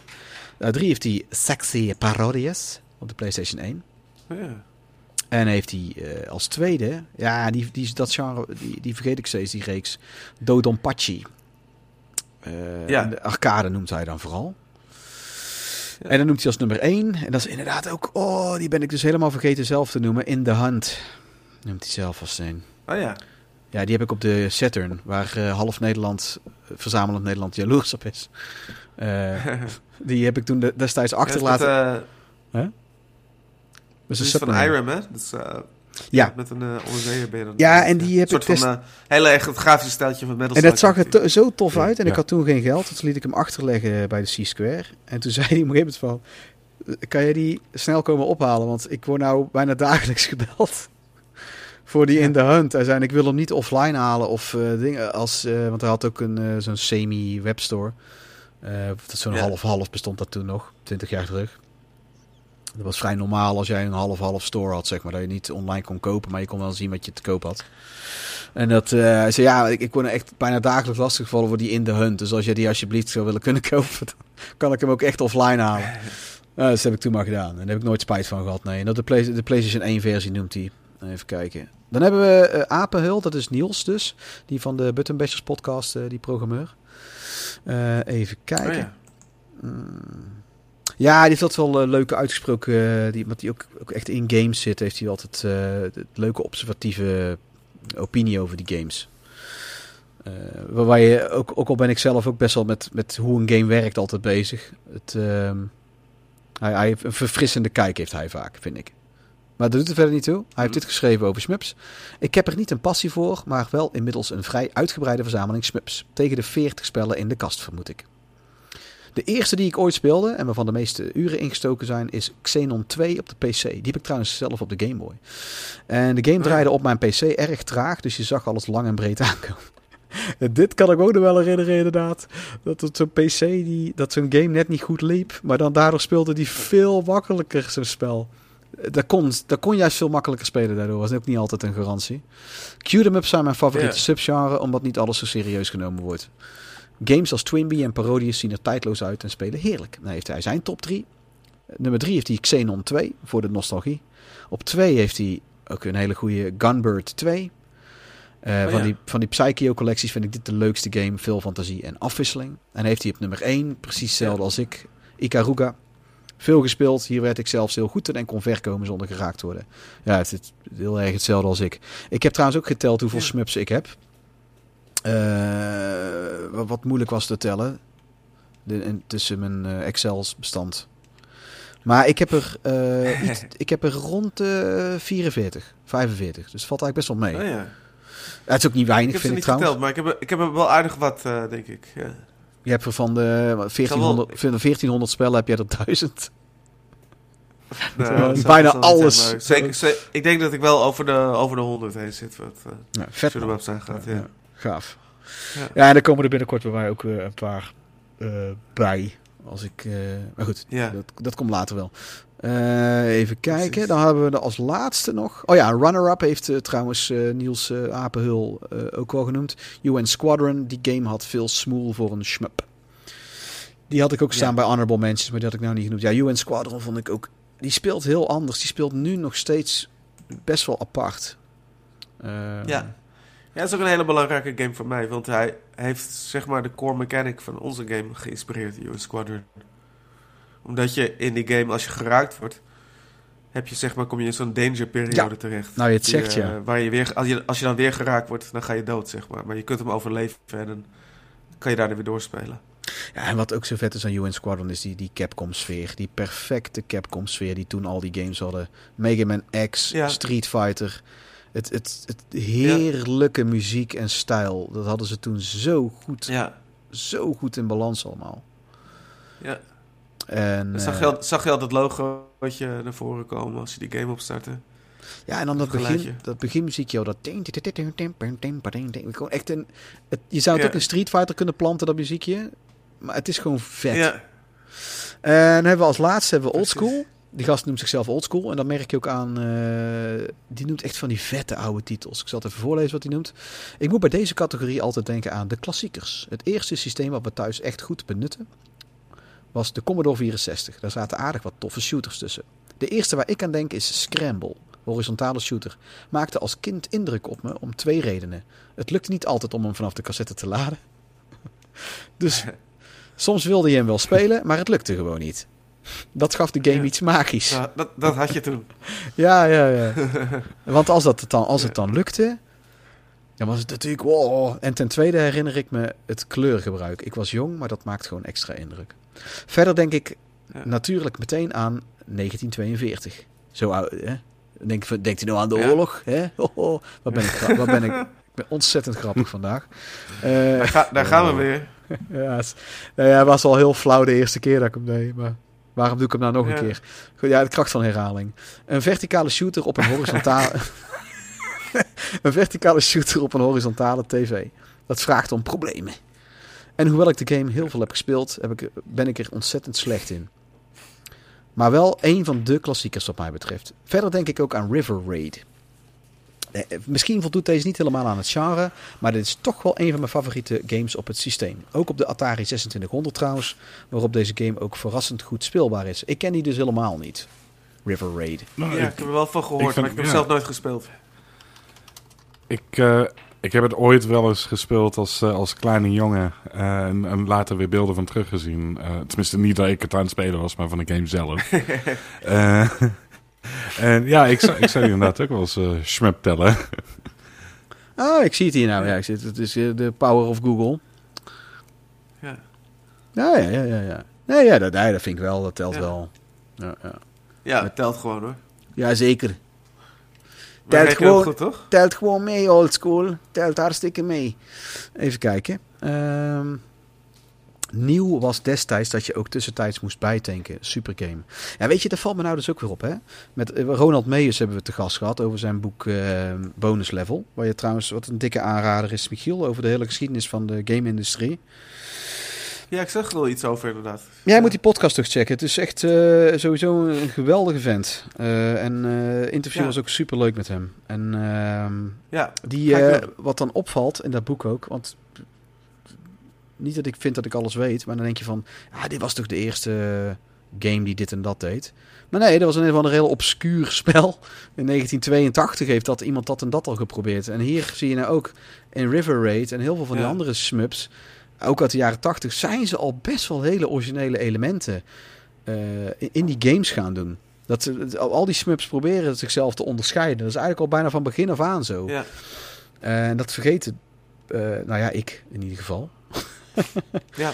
Ehm, Ja, ik zat pas geleden eh, het spel Web Warp op de, de Vectrex te spelen hier op, eh, op mijn bureau. mhm. En daar hebben ze dus gewoon al trophies in, hè? Voor de PlayStation 3 en de Ah, PlayStation 4 man, uitkomen. damn. Ja. Ja, 19, 1983 hadden ze al trophies. ja, en dat is dan, maar dat, dat, dat, dat doet de rest dan niet, weet je wel. Dus dan is het zo'n, ehm, Ja, dat is net als dat eh, over Easter eggs en referenties van andere games en zo in games. Dat is zo dat E.T. heeft ook een van de eerste, want die heeft een Indiana Jones referentie of zo erin zitten ergens. oh ja. Ehm, dat zat in die documentaire erover. En dat eh, diegene die eh, Ready Player One heeft geschreven, Ernest Klein, die is een groot verdediger van de game E.T. En die zei ook van dat hij als kind, toen hij die Easter egg vond, dat hij echt, hij zei, vond ik zo geweldig. Een referentie van Indiana Jones in een E.T. game. Dat is echt, ik weet niet hoe hij het noemde, had zo'n mooie Ameri- kleurrijke Amerikaanse uitspraak van I blew my shit, of weet ik het wat hij... eh, dat is. Maar dat, dat zijn ook van die, van die grappige dingen. Dan denk ik van, god, inderdaad, gewoon begin jaren tachtig had iemand al een easter egg in een game gestopt, weet je wel. Echt vet. Ja, Ehm, Ja, en wat hij dan verder als laatste nog noemt, eh, onze old school, is eh, ook niet helemaal binnen het genre, maar volgens naar onze mening trouwens wel, is Galaga, Space Invaders, Ja. Phoenix en Zerons. Heerlijk. Kijk. Nou, goed. Ja. Ik had dan nog als laatste een paar vragen. Wat is er specifiek goed aan Shmups? Maar daar hebben we denk ik al ruimschoots antwoord op gegeven. De pick-up en play en eh, eh, de uitdaging. En eh ja. ja, om Artstyle, het samen te vatten, muziek. gewoon... artstyle en muziek is bijna... Ja, ik- zeker. Muziek is ook heel belangrijk. Een goede soundtrack is super belangrijk voor een Ja, en- Ja. En Ook, ik, ook vooral vanwege de herhaling dat je hem veel speelt, moet er gewoon muziek zijn die je motiveert om te blijven spelen. Ja, en ik kan me er eentje herinneren op de MSX. Dat had geen muziek en dat was alleen maar een soort pieptoon. Eh, was dat Xenon? Ja. Of een... Of Xavius? Ik weet het niet. Die trok ik daar. Trouwens, 19, 1942, eh, hoe legendarisch die game ook is, heeft een afschuwelijke soundtrack. Daar staan me ook iets van bij, nou je het zegt, ja. Iets van Ja. eh, een, heleboel fluitje, fluitjes en, eh en, en- Ja, ja, ja. ja, en nou, ja. flauwe ja, trommelroffeltjes. ja. Oh my god. Ja. Ja, en dat vond ik, ik vond dat met Ja. Raiden was ik daar ook heel dubbel over. Raiden Project kan ik me herinneren. Die is ook heel goed, vind ik trouwens. Die hebben we helemaal niet genoemd. Maar die zijn, Ja. ik, heb ook, ik, heb, eh, ik heb die ook met heel veel plezier gespeeld. Omdat het, eh, maar het zoveel vakkundigheid vergde, die game of zo. Had ook iets heel... Ja. Alles had gravitas. Eh, het het Ja. voelt een soort heft. Maar die kan me ook... God, ik weet niet meer. Het is te lang geleden dat ik hem heb gespeeld. Ik kan er niks over zeggen verder. maar het, het valt me wel op hoeveel, hoeveel goeie dat er zijn. Er zijn echt veel Ja. goede smups gewoon.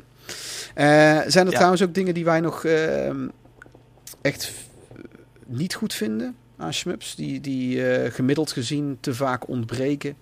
Of, ik vind zelf nog steeds dat als je dus ehm, de, op de console koopt...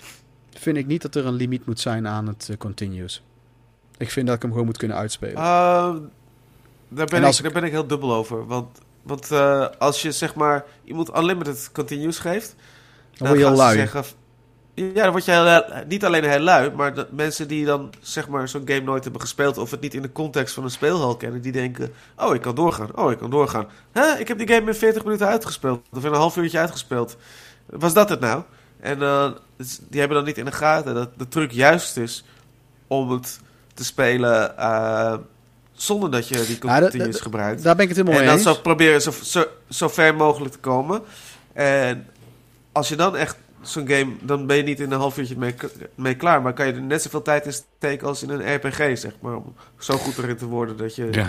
dat je Ja, op ja, één ja, credit ja. uit kan spelen. Nou, daar ben ik het helemaal mee eens. Ja. Dat- vind ik trouwens ook. Ehm, maar Ja. het, het zou wel fijn zijn als ik eens een keer het einde van Gradius 5 kan zien... zonder dat ik nou elke dag een uur daarvoor uit moet gaan uitbesteden. ja, Weet Gradius? Gradius 5 is... eh Gradius 5 heeft, eh, zeg maar, hoe, hoe langer je speelt, zit een klok in. Hoe langer je speelt, hoe meer credits je erbij krijgt. En op een gegeven moment, ik, ah, ik had hem uitgespeeld, zo, zo lang zitten spelen dat ik unlimited credits had. En toen heb ik ook, zeg maar, één keer er doorheen gecreditfeed. Omdat je dan eh, sterkere wapens unlockt. Dus ik ben hem nu eh, met sterkere wapens aan het spelen. Oh, dat wist ik niet eens. Nou, dat, dat Ja. vind ik eigenlijk een hele goede... zijn, ja, er zijn heel veel manieren. Maar dit is een goede oplossing. Dit vind ik een redelijk goede oplossing Ja. eigenlijk wel. Dat, dat dwingt jou toch eerst om beter te worden... of om het in ieder geval te proberen om beter te worden. Ja, precies. Ja. Oké. Zijn er juist nog maar ik andere... denk dat, dat unlimited credits hebben, hebben juist voor heel, heel veel misverstand om, rondom het genre. en, Ja, daar eh, heb je wel een goed punt. Gezorgd. Heb je wel een goed punt. Maar dan, vind, dan vind ik dat er zo'n balansding als die Gradius 5... wat ik dan juist toevallig... Ja. eh, is dan juist e- eentje waar ik dan achter sta wel. Dat, Ja. dat er een optie is uiteindelijk, desnoods, dat je, dat je best wel wat uren moet spelen. Eh, Ja. Want- als je die, ik vind als je, er zijn ook van andere games, daar kan je dan nooit van je leven. Ik heb Nightmare, heb ik nooit kunnen uitspelen, want die eindbaas gewoon niet doodgaat Ja, op de MSX. Ook met Unlimited Lives, want je moet zorgen dat je Ja. eigenlijk daarvoor die power-ups haalt met jouw pijltjes. Maar als je dan dus er, eh, eh, dan, dan moet je hem in één keer verslaan, die baas. Want het is gewoon echt niet te doen Ja. met je normale pijl. Het is gewoon echt niet te doen. En dat is natuurlijk ook echt een oud spel Ja. uit 1985 of ja 86. precies. En som, sommige van die, eh, van die ehm, ja, homecomputer eh, games, die waren ook gewoon... Ja, die hadden vaak bugs erin zitten, zitten dat je die game gewoon helemaal niet uit kon spelen en zo. Maar wat ik zelf minder aan het genre vind, is dat eh, niet genoeg mensen het spelen. Alex gaf natuurlijk al aan dat hij niet zo heel veel mee, mee- met de games heeft. Maar dat is niet, eh, niet aan eh, de mensen zelf alleen maar te wijten. Niet iedereen is een luie donder die gewoon geen tijd in die games wil steken om er beter in te worden. Maar het is zo dat eh, door de jaren heen zijn die games steeds meer voor de experts gemaakt. Want elke game die in de arcade uitkwam, moest moeilijker zijn dan de vorige. Zodat eh, Ja. De experts in het genre Een nieuwe weer een nieuwe uitdaging hadden waar ze zich eh, in konden uh, Ja. niet gelijk op hun eerste credit game uitspeelden. Nee, Waardoor dat- ze eigenlijk alleen maar steeds meer niche zijn geworden en steeds moeilijker zijn geworden eh, door de jaren heen. Dus ik denk dat het, het zwakte bot is dat er niet echt zoiets als een instap eh, graad bestaat meer, waardoor mensen meer uitgenodigd kunnen worden om het genre te spelen. En dan plug ik mijn eigen game Ja, een beetje. dat- Wij doen best wel moeite om, te- moeite om zeg maar beginnende spelers tegemoet te treden, maar juist ook nog steeds eh, ervaren spelers genoeg uit bij, uitdaging te bieden. Dat wil je zeggen, Ja, Alex. Dat was eigenlijk nog een vraag. Ja, dat was eigenlijk nog een vraag van mij aan, eh, aan, aan Michiel. Wat, is, wat zijn nou eigenlijk goede shmups om, om zo in te stappen? Een goede vraag. Ja, het is heel, heel wisselend, hè? Mensen zeggen vaak Thunder Force eh, 3 voor de Mega Drive. Dat die best wel eh, goed te doen is, eh, zeg maar. Terwijl ik, ik vind hem best wel lastig. Dus moeilijkheid is ook vaak nog best wel iets subjectief. Iets, eh, sommige, sommige games liggen jou gewoon beter dan andere games. Niet iedereen vindt alles even makkelijk of even moeilijk. Nee, dat is ook, ja. Eh, Ik- Ja, ja dat is waar. Ik zou zelf, ik vind zelf en die, dus- eh, en die en de oude Gradius... Sorry, ga je... Ik vind zelf die eerste Gradius en die Gradius op de Game Boy, die Xenon op de Game Boy ook. Eh, omdat het Ja. ook een wat beperkter schermpje is en, en, en eh, bit, alles. Ehm, is dat niet zo'n eh, is dat niet zo volgepletterd allemaal. Die, ik, ik vond die niet dat die Gradius heel makkelijk was om uit te spelen trouwens uiteindelijk hoor. Het, dat, dat vergt wel wat oefening. Maar die Xenon kan ik me herinneren dat die niet zo heel moeilijk was. En die Gradius kom, je- kom je sowieso wel best wel ver in. Ehm, dit- juist op die oudere consoles denk ik dat het het beste is eigenlijk. Ik zou van de nieuwe het ook niet weten, maar dat is mijn kennis ook. Ik ken niet zo heel veel nieuwe. Ja. Weet ik niet de moeilijkheidsgraad niet zo goed van. Wat heel veel nieuwe bullet hells hebben is een novice mode, waarin je de helft minder kogels op het scherm hebt, zeg maar. En die zijn vaak heel, eh, heel Oh. eenvoudig eh, uit te spelen. Dus dat is wel een go- goede tegemoetkoming eigenlijk. Ja. En eh, ja, dan heb je heel veel beginlingen die zeggen, oh, I just want to see the novice mode. En dan zijn ze al heel blij. En dat is natuurlijk prima. Ja, is ook. Ja. Ik had trouwens Ja. nog eentje, één eh, eh, reactie via Instagram van, ehm, van PJ. Ja, of PJ noemt hij, maar ik, ik weet nog steeds niet hoe ik hem nou moet noemen. Die heeft al een keer eerder, was eigenlijk onze eerste echte brief die hij had gestuurd. Eh, was ik nog bijna vergeten. Die moet ik nou eigenlijk wel even noemen, want het is een beetje lullig als ik hem vergeet. Ehm, die had het over Probotector op de Game Boy. Vond hij een hele vette. ja. Dat het een, eh, en ik van ja, god, Probotector, dat is die soort contra met robots. Ja. Nee, dat, is, Ja. dat is toch gewoon contra? Europese contra? Ja, ja, ja. Dat, Dat, is ook gewoon ja, contra. Ja. Ja, Ja. dat is, Ja. met, met, alleen dan zijn het robots. Eh, wat eigenlijk, Ja. som, ik vind dat op zijn tijd ook nog juist wel toffer dan, eh, dan een kleine Schwarzenegger en Rambo. Ehm, en dan heb je Terminator versus Robocop, noemt hij ook. En ja, eigenlijk ook wel smups. Ja, nou, het is een beetje tussenin, maar... En heeft hij ook Ikaruga, noemt hij. Die, eh, maar daar kwam hij nooit verder dan de tweede stage. ja, dat, dat, dat hoor ik van heel veel mensen. En, hij zegt, en hij zegt dan hij zegt hij ook... Eigenlijk zijn shooters totaal niet geschikt voor mij vanwege de constante trial en error. Kort lontje. Con controller maakt een... Hoe zegt hij? Controller maakt een rondje, kapot op de grondje. en dan, eh, nee serieus, ik ga echt schelden en tieren en met mijn hoofd in het kussen schreeuwen. ja, je moet best wel wat geduld hebben. Ja. Dat is, Nou, eh, ze hebben dat ook is wel een vereiste. Ze hebben ook een controller gesloopt om met, eh, met een paar N64 games. Dus ik kan ook niet helemaal eh, zeggen Ja. dat ik zo netjes was. En Maar ik, had... eh, wil, eh, ja, ja? ik wil nog wel even Alex' eh, vraag verder eens beantwoorden van wat een goede game is Ja. om in te stappen. Eh Ja. Junkie op YouTube die heeft daar een video eh, over gemaakt. Beginners, beginners shoot'em ups. Eh, ik denk dat je daar wel veel uit kunt halen. Ja, dat is toevallig een kanaal die ik eh, wel geregeld eh, kijk. Kijk, kijk eens aan. Dus, de- ja, dus het kan best zijn dat ik die, eh, die al wel eens eh, gezien heb, hoor, die video. En dan komt hij met Ja. Ikaruga, Radiant Silvergun, komt hij dan aanzetten. En, eh en Ja, Gradius nee, hoor. 5. En, eh, zo ex- expres, expres om iedereen te trollen. Ja, nee, nee, hij, hij doet echt moeite. eh, hij doet echt heel veel moeite om juist meer mensen into het genre te krijgen. ja, eh, Ale- Alex had het de laatste Inderdaad. Die vibe die krijg ik wel van die, eh, die, die vibe krijg ik inderdaad ook van die video's. Hij is, hij is heel enthousiast en hij legt het goed uit. En eh, hij laat ook veel gameplay Ja. zien. Nou ja, en, en, en hij doet dus een. Eh, eigenlijk zou hij zichzelf meer shmup dealer dan moeten noemen. Want die jullie als gateway drugs komt hij met de simpele shooters eerst aanzetten, shmups en dan op thee. Voordat je het weet Ja. zit je aan de heavy crack. Dan ben je hooked. heavy. Ja. Aan de hardcore gradius. Ja. Ja, goed. Ben je ook een schmap junkie? Give me another, man. I, I just need another. I need, just one more, man. You know I'm good for it. You know I'm good for it. Zei daar zo bij de winkel zo, dat krabben. Met allemaal kapotte controllers. Ja. Oké. Ehm, Ik ik, komt er eh, uiteindelijk eh, allemaal op aan, ja. ja, ik, we hebben trouwens ook nog echt een... eh, eh, ik heb één mail of brief, zeg maar, gehad van eh, mijn oude vriend eh, Hugo. Eh, over de podcast, maar die lees ik in Oh, de ja. volgende podcast wel voor. Deze duurt nu al lang genoeg. Ehm, ja. ja, dat is in ieder geval wel heel leuk. Die wilt ook een keertje te gast zijn. En die ik, eh, dat, eh, maar dat komt voor een andere keer. Ik denk dat we het zo wel hebben. Ik wou jou heel erg bedanken, Michiel. Nog eens een keertje. Ja, Hoe heet de game waar je mee, hoe heet de game waar je mee bezig bent en waar kan je er informatie al eventueel over vinden? Sh- Shieldmate MX. En dat schrijf je S-C-H-I-L-D-M-A-I-D. Dus eh, op zijn Duits, of Duits. Eh, en je kunt eh, ons volgen op @hitpstudio op Twitter. Dus eh hit, hitpstudio. En je kunt ons op itch vinden, onze storepage, waar de game nog niet live op is.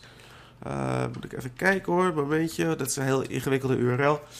hitp-studio.itch.io slash shieldmate-mx. Oké, nou die, Dat die hem. zet ik ook allemaal in het artikel. Lekker makkelijk, hè? Nou, ik zet die links ook gewoon En, allemaal in eh, het artikel op eh retrogamepapa.nl. Daar, komt die, eh, daar zet ik die links in. Dus als je die dan straks nog eh, geeft. Wanneer, wanneer kunnen wij die ongeveer eh, verwachten op eh Edge? Eh, Because we're we itching to hem, play. eh, dit, jaar, dit jaar uit... Precies. We willen hem dit jaar eh, uit gaan brengen. En ik denk dat we al heel dichtbij... We, zijn, we zitten een beetje aan het einde van onze beta-fase eigenlijk. We zijn, we zijn alleen nog maar een beetje aan het polishen. We zijn eh, kijken of we nog eh, andere talen kunnen toevoegen. Localisatie en dat soort dingen. Maar we zijn, eh, we zijn al bijna klaar. Oké, Ja, cool. gaaf. Ja, en heel veel, checken. heel veel playtesting is eraan te pas gekomen. Dus heel veel mensen hebben zeg maar, de game gespeeld. Vanaf, vanaf wereldrecordhouders tot eh beginnelingen. En ons allerlei eh, feedback gegeven. Oh, En dat heeft, eh, de test, testperiode heeft eh, best wel lang geduurd. Vanaf vorig jaar november of zo. eh, we, aan de hand daarvan eh, zijn we steeds weer meer gaan verfijnen. Steeds beter gaan maken. En hoe lang denk je dat het duurt voordat er de eerste mods uitkomen, waaronder Michield Meet met jouw hoofd op het eh, vliegtuigje gepropt? Nou, daar heb ik nog niet eens over nagedacht, moet ik eerlijk zeggen. dat ga jij vast doen. ik, ik, kan nu, ik kan nu al niet wachten om daar al heel veel uurtjes aan te gaan besteden voor één woordgrapje te maken. Ja, En eh, serieus, als het, zou, zouden jullie ook nog een fysieke versie willen uitbrengen? Aangezien jij bent wel zo'n type die dat zou willen. Dat zou ik zelf ook willen. Oh ja. Ja, in eerste instantie is digitaal natuurlijk heel erg gemakkelijk voor Ja. ontwikkelaars, want je hoeft niks Uiteraard. te produceren. Maar eh, stel je voor, we gaan praten met een Namskull of eh, zo'n partij, dan eh, zie ik best nog een fysieke versie verschijnen, ja. Oké. Kijk, in eerste instantie wilden we hier een hele kleine, simpele game van maken. Die eh, ja, als onderdeel van een soort grotere verzameling. Bij de- je, je noemde Bl- Bloodstained, eh, toch? Daar heb je een post over gedaan. We wilden dit, een soort Bloodstained Curse of the Moon versus een grotere Bloodstained Ritual of the Night-achtige Ah. game maken, dus zeg maar. Dus eh, dat was het eh, idee erachter. Maar hij is toch best wel uit zijn voegen al gegroeid, deze game. Hij is toch groter geworden dan we oorspronkelijk hadden voorzien. Eh, Ja. eh, Zou je gisteravond ook? Ja, dus Nee, eh, het is maar dat, is, eh, dat, hoor je trouwens, dat, dat hoor je trouwens heel vaak. En dat is herkenbaar, denk ik, voor iedereen die met creatieve processen werkt. Eh, dat, Ja. dat, ik heb dat, oh, ik maak een klein stripje naast het stripje wat ik aan het doen was. Oh, ik heb nou een document van 400 pagina's. Ja, toen ging precies. het. Ja. Ja, dat, we hebben het redelijk binnen de perken nog gehouden, gehouden. Want we zijn al een hele tijd bezig met game development. En dit is de eerste game waar we zo ver mee zijn gekomen. Juist omdat we ja, de doelen vrij overzichtelijk hebben gehouden. Maar hij is toch, Ja, eh, ja, eh. toch uiteindelijk best wel, best wel gegroeid nog tijdens het ont- ontwikkelproces. Nou, heel gaaf. Eh houd ons op de hoogte. En dat zal ook denk ik wel goed komen. Ik nodig jou graag Zeker. binnenkort nog eens een keertje uit. En ehm, dan ehm, zeg ik bij deze ook nog de mensen die allemaal gereageerd hebben, allemaal heel erg bedankt. ja, en, vond het ehm, heel erg gezellig ook. Heel leuk. Oh, Ja, ik ook. oh ja, nou ik ook. nee. Dus, nee, het was heel gezellig. Dus dat... eh, ik, Ja, dat eh, was wel oké. Nee, het was superleuk. Ik vond het echt heel gaaf. Ook eh, leuke, goede knowledge droppings en zo. Dus tot ziens allemaal. Tot de volgende episode. En eh, waar- waar we het dan over gaan hebben, dat weet ik nog niet. Oké, de volgende gaat over horror games. Hè, Halloween komt eraan, bla bla bla. Oh, dat is waar ook, ja. Ehm, ja, dat, dat, dat, die staat vast, toch? Ja, absoluut.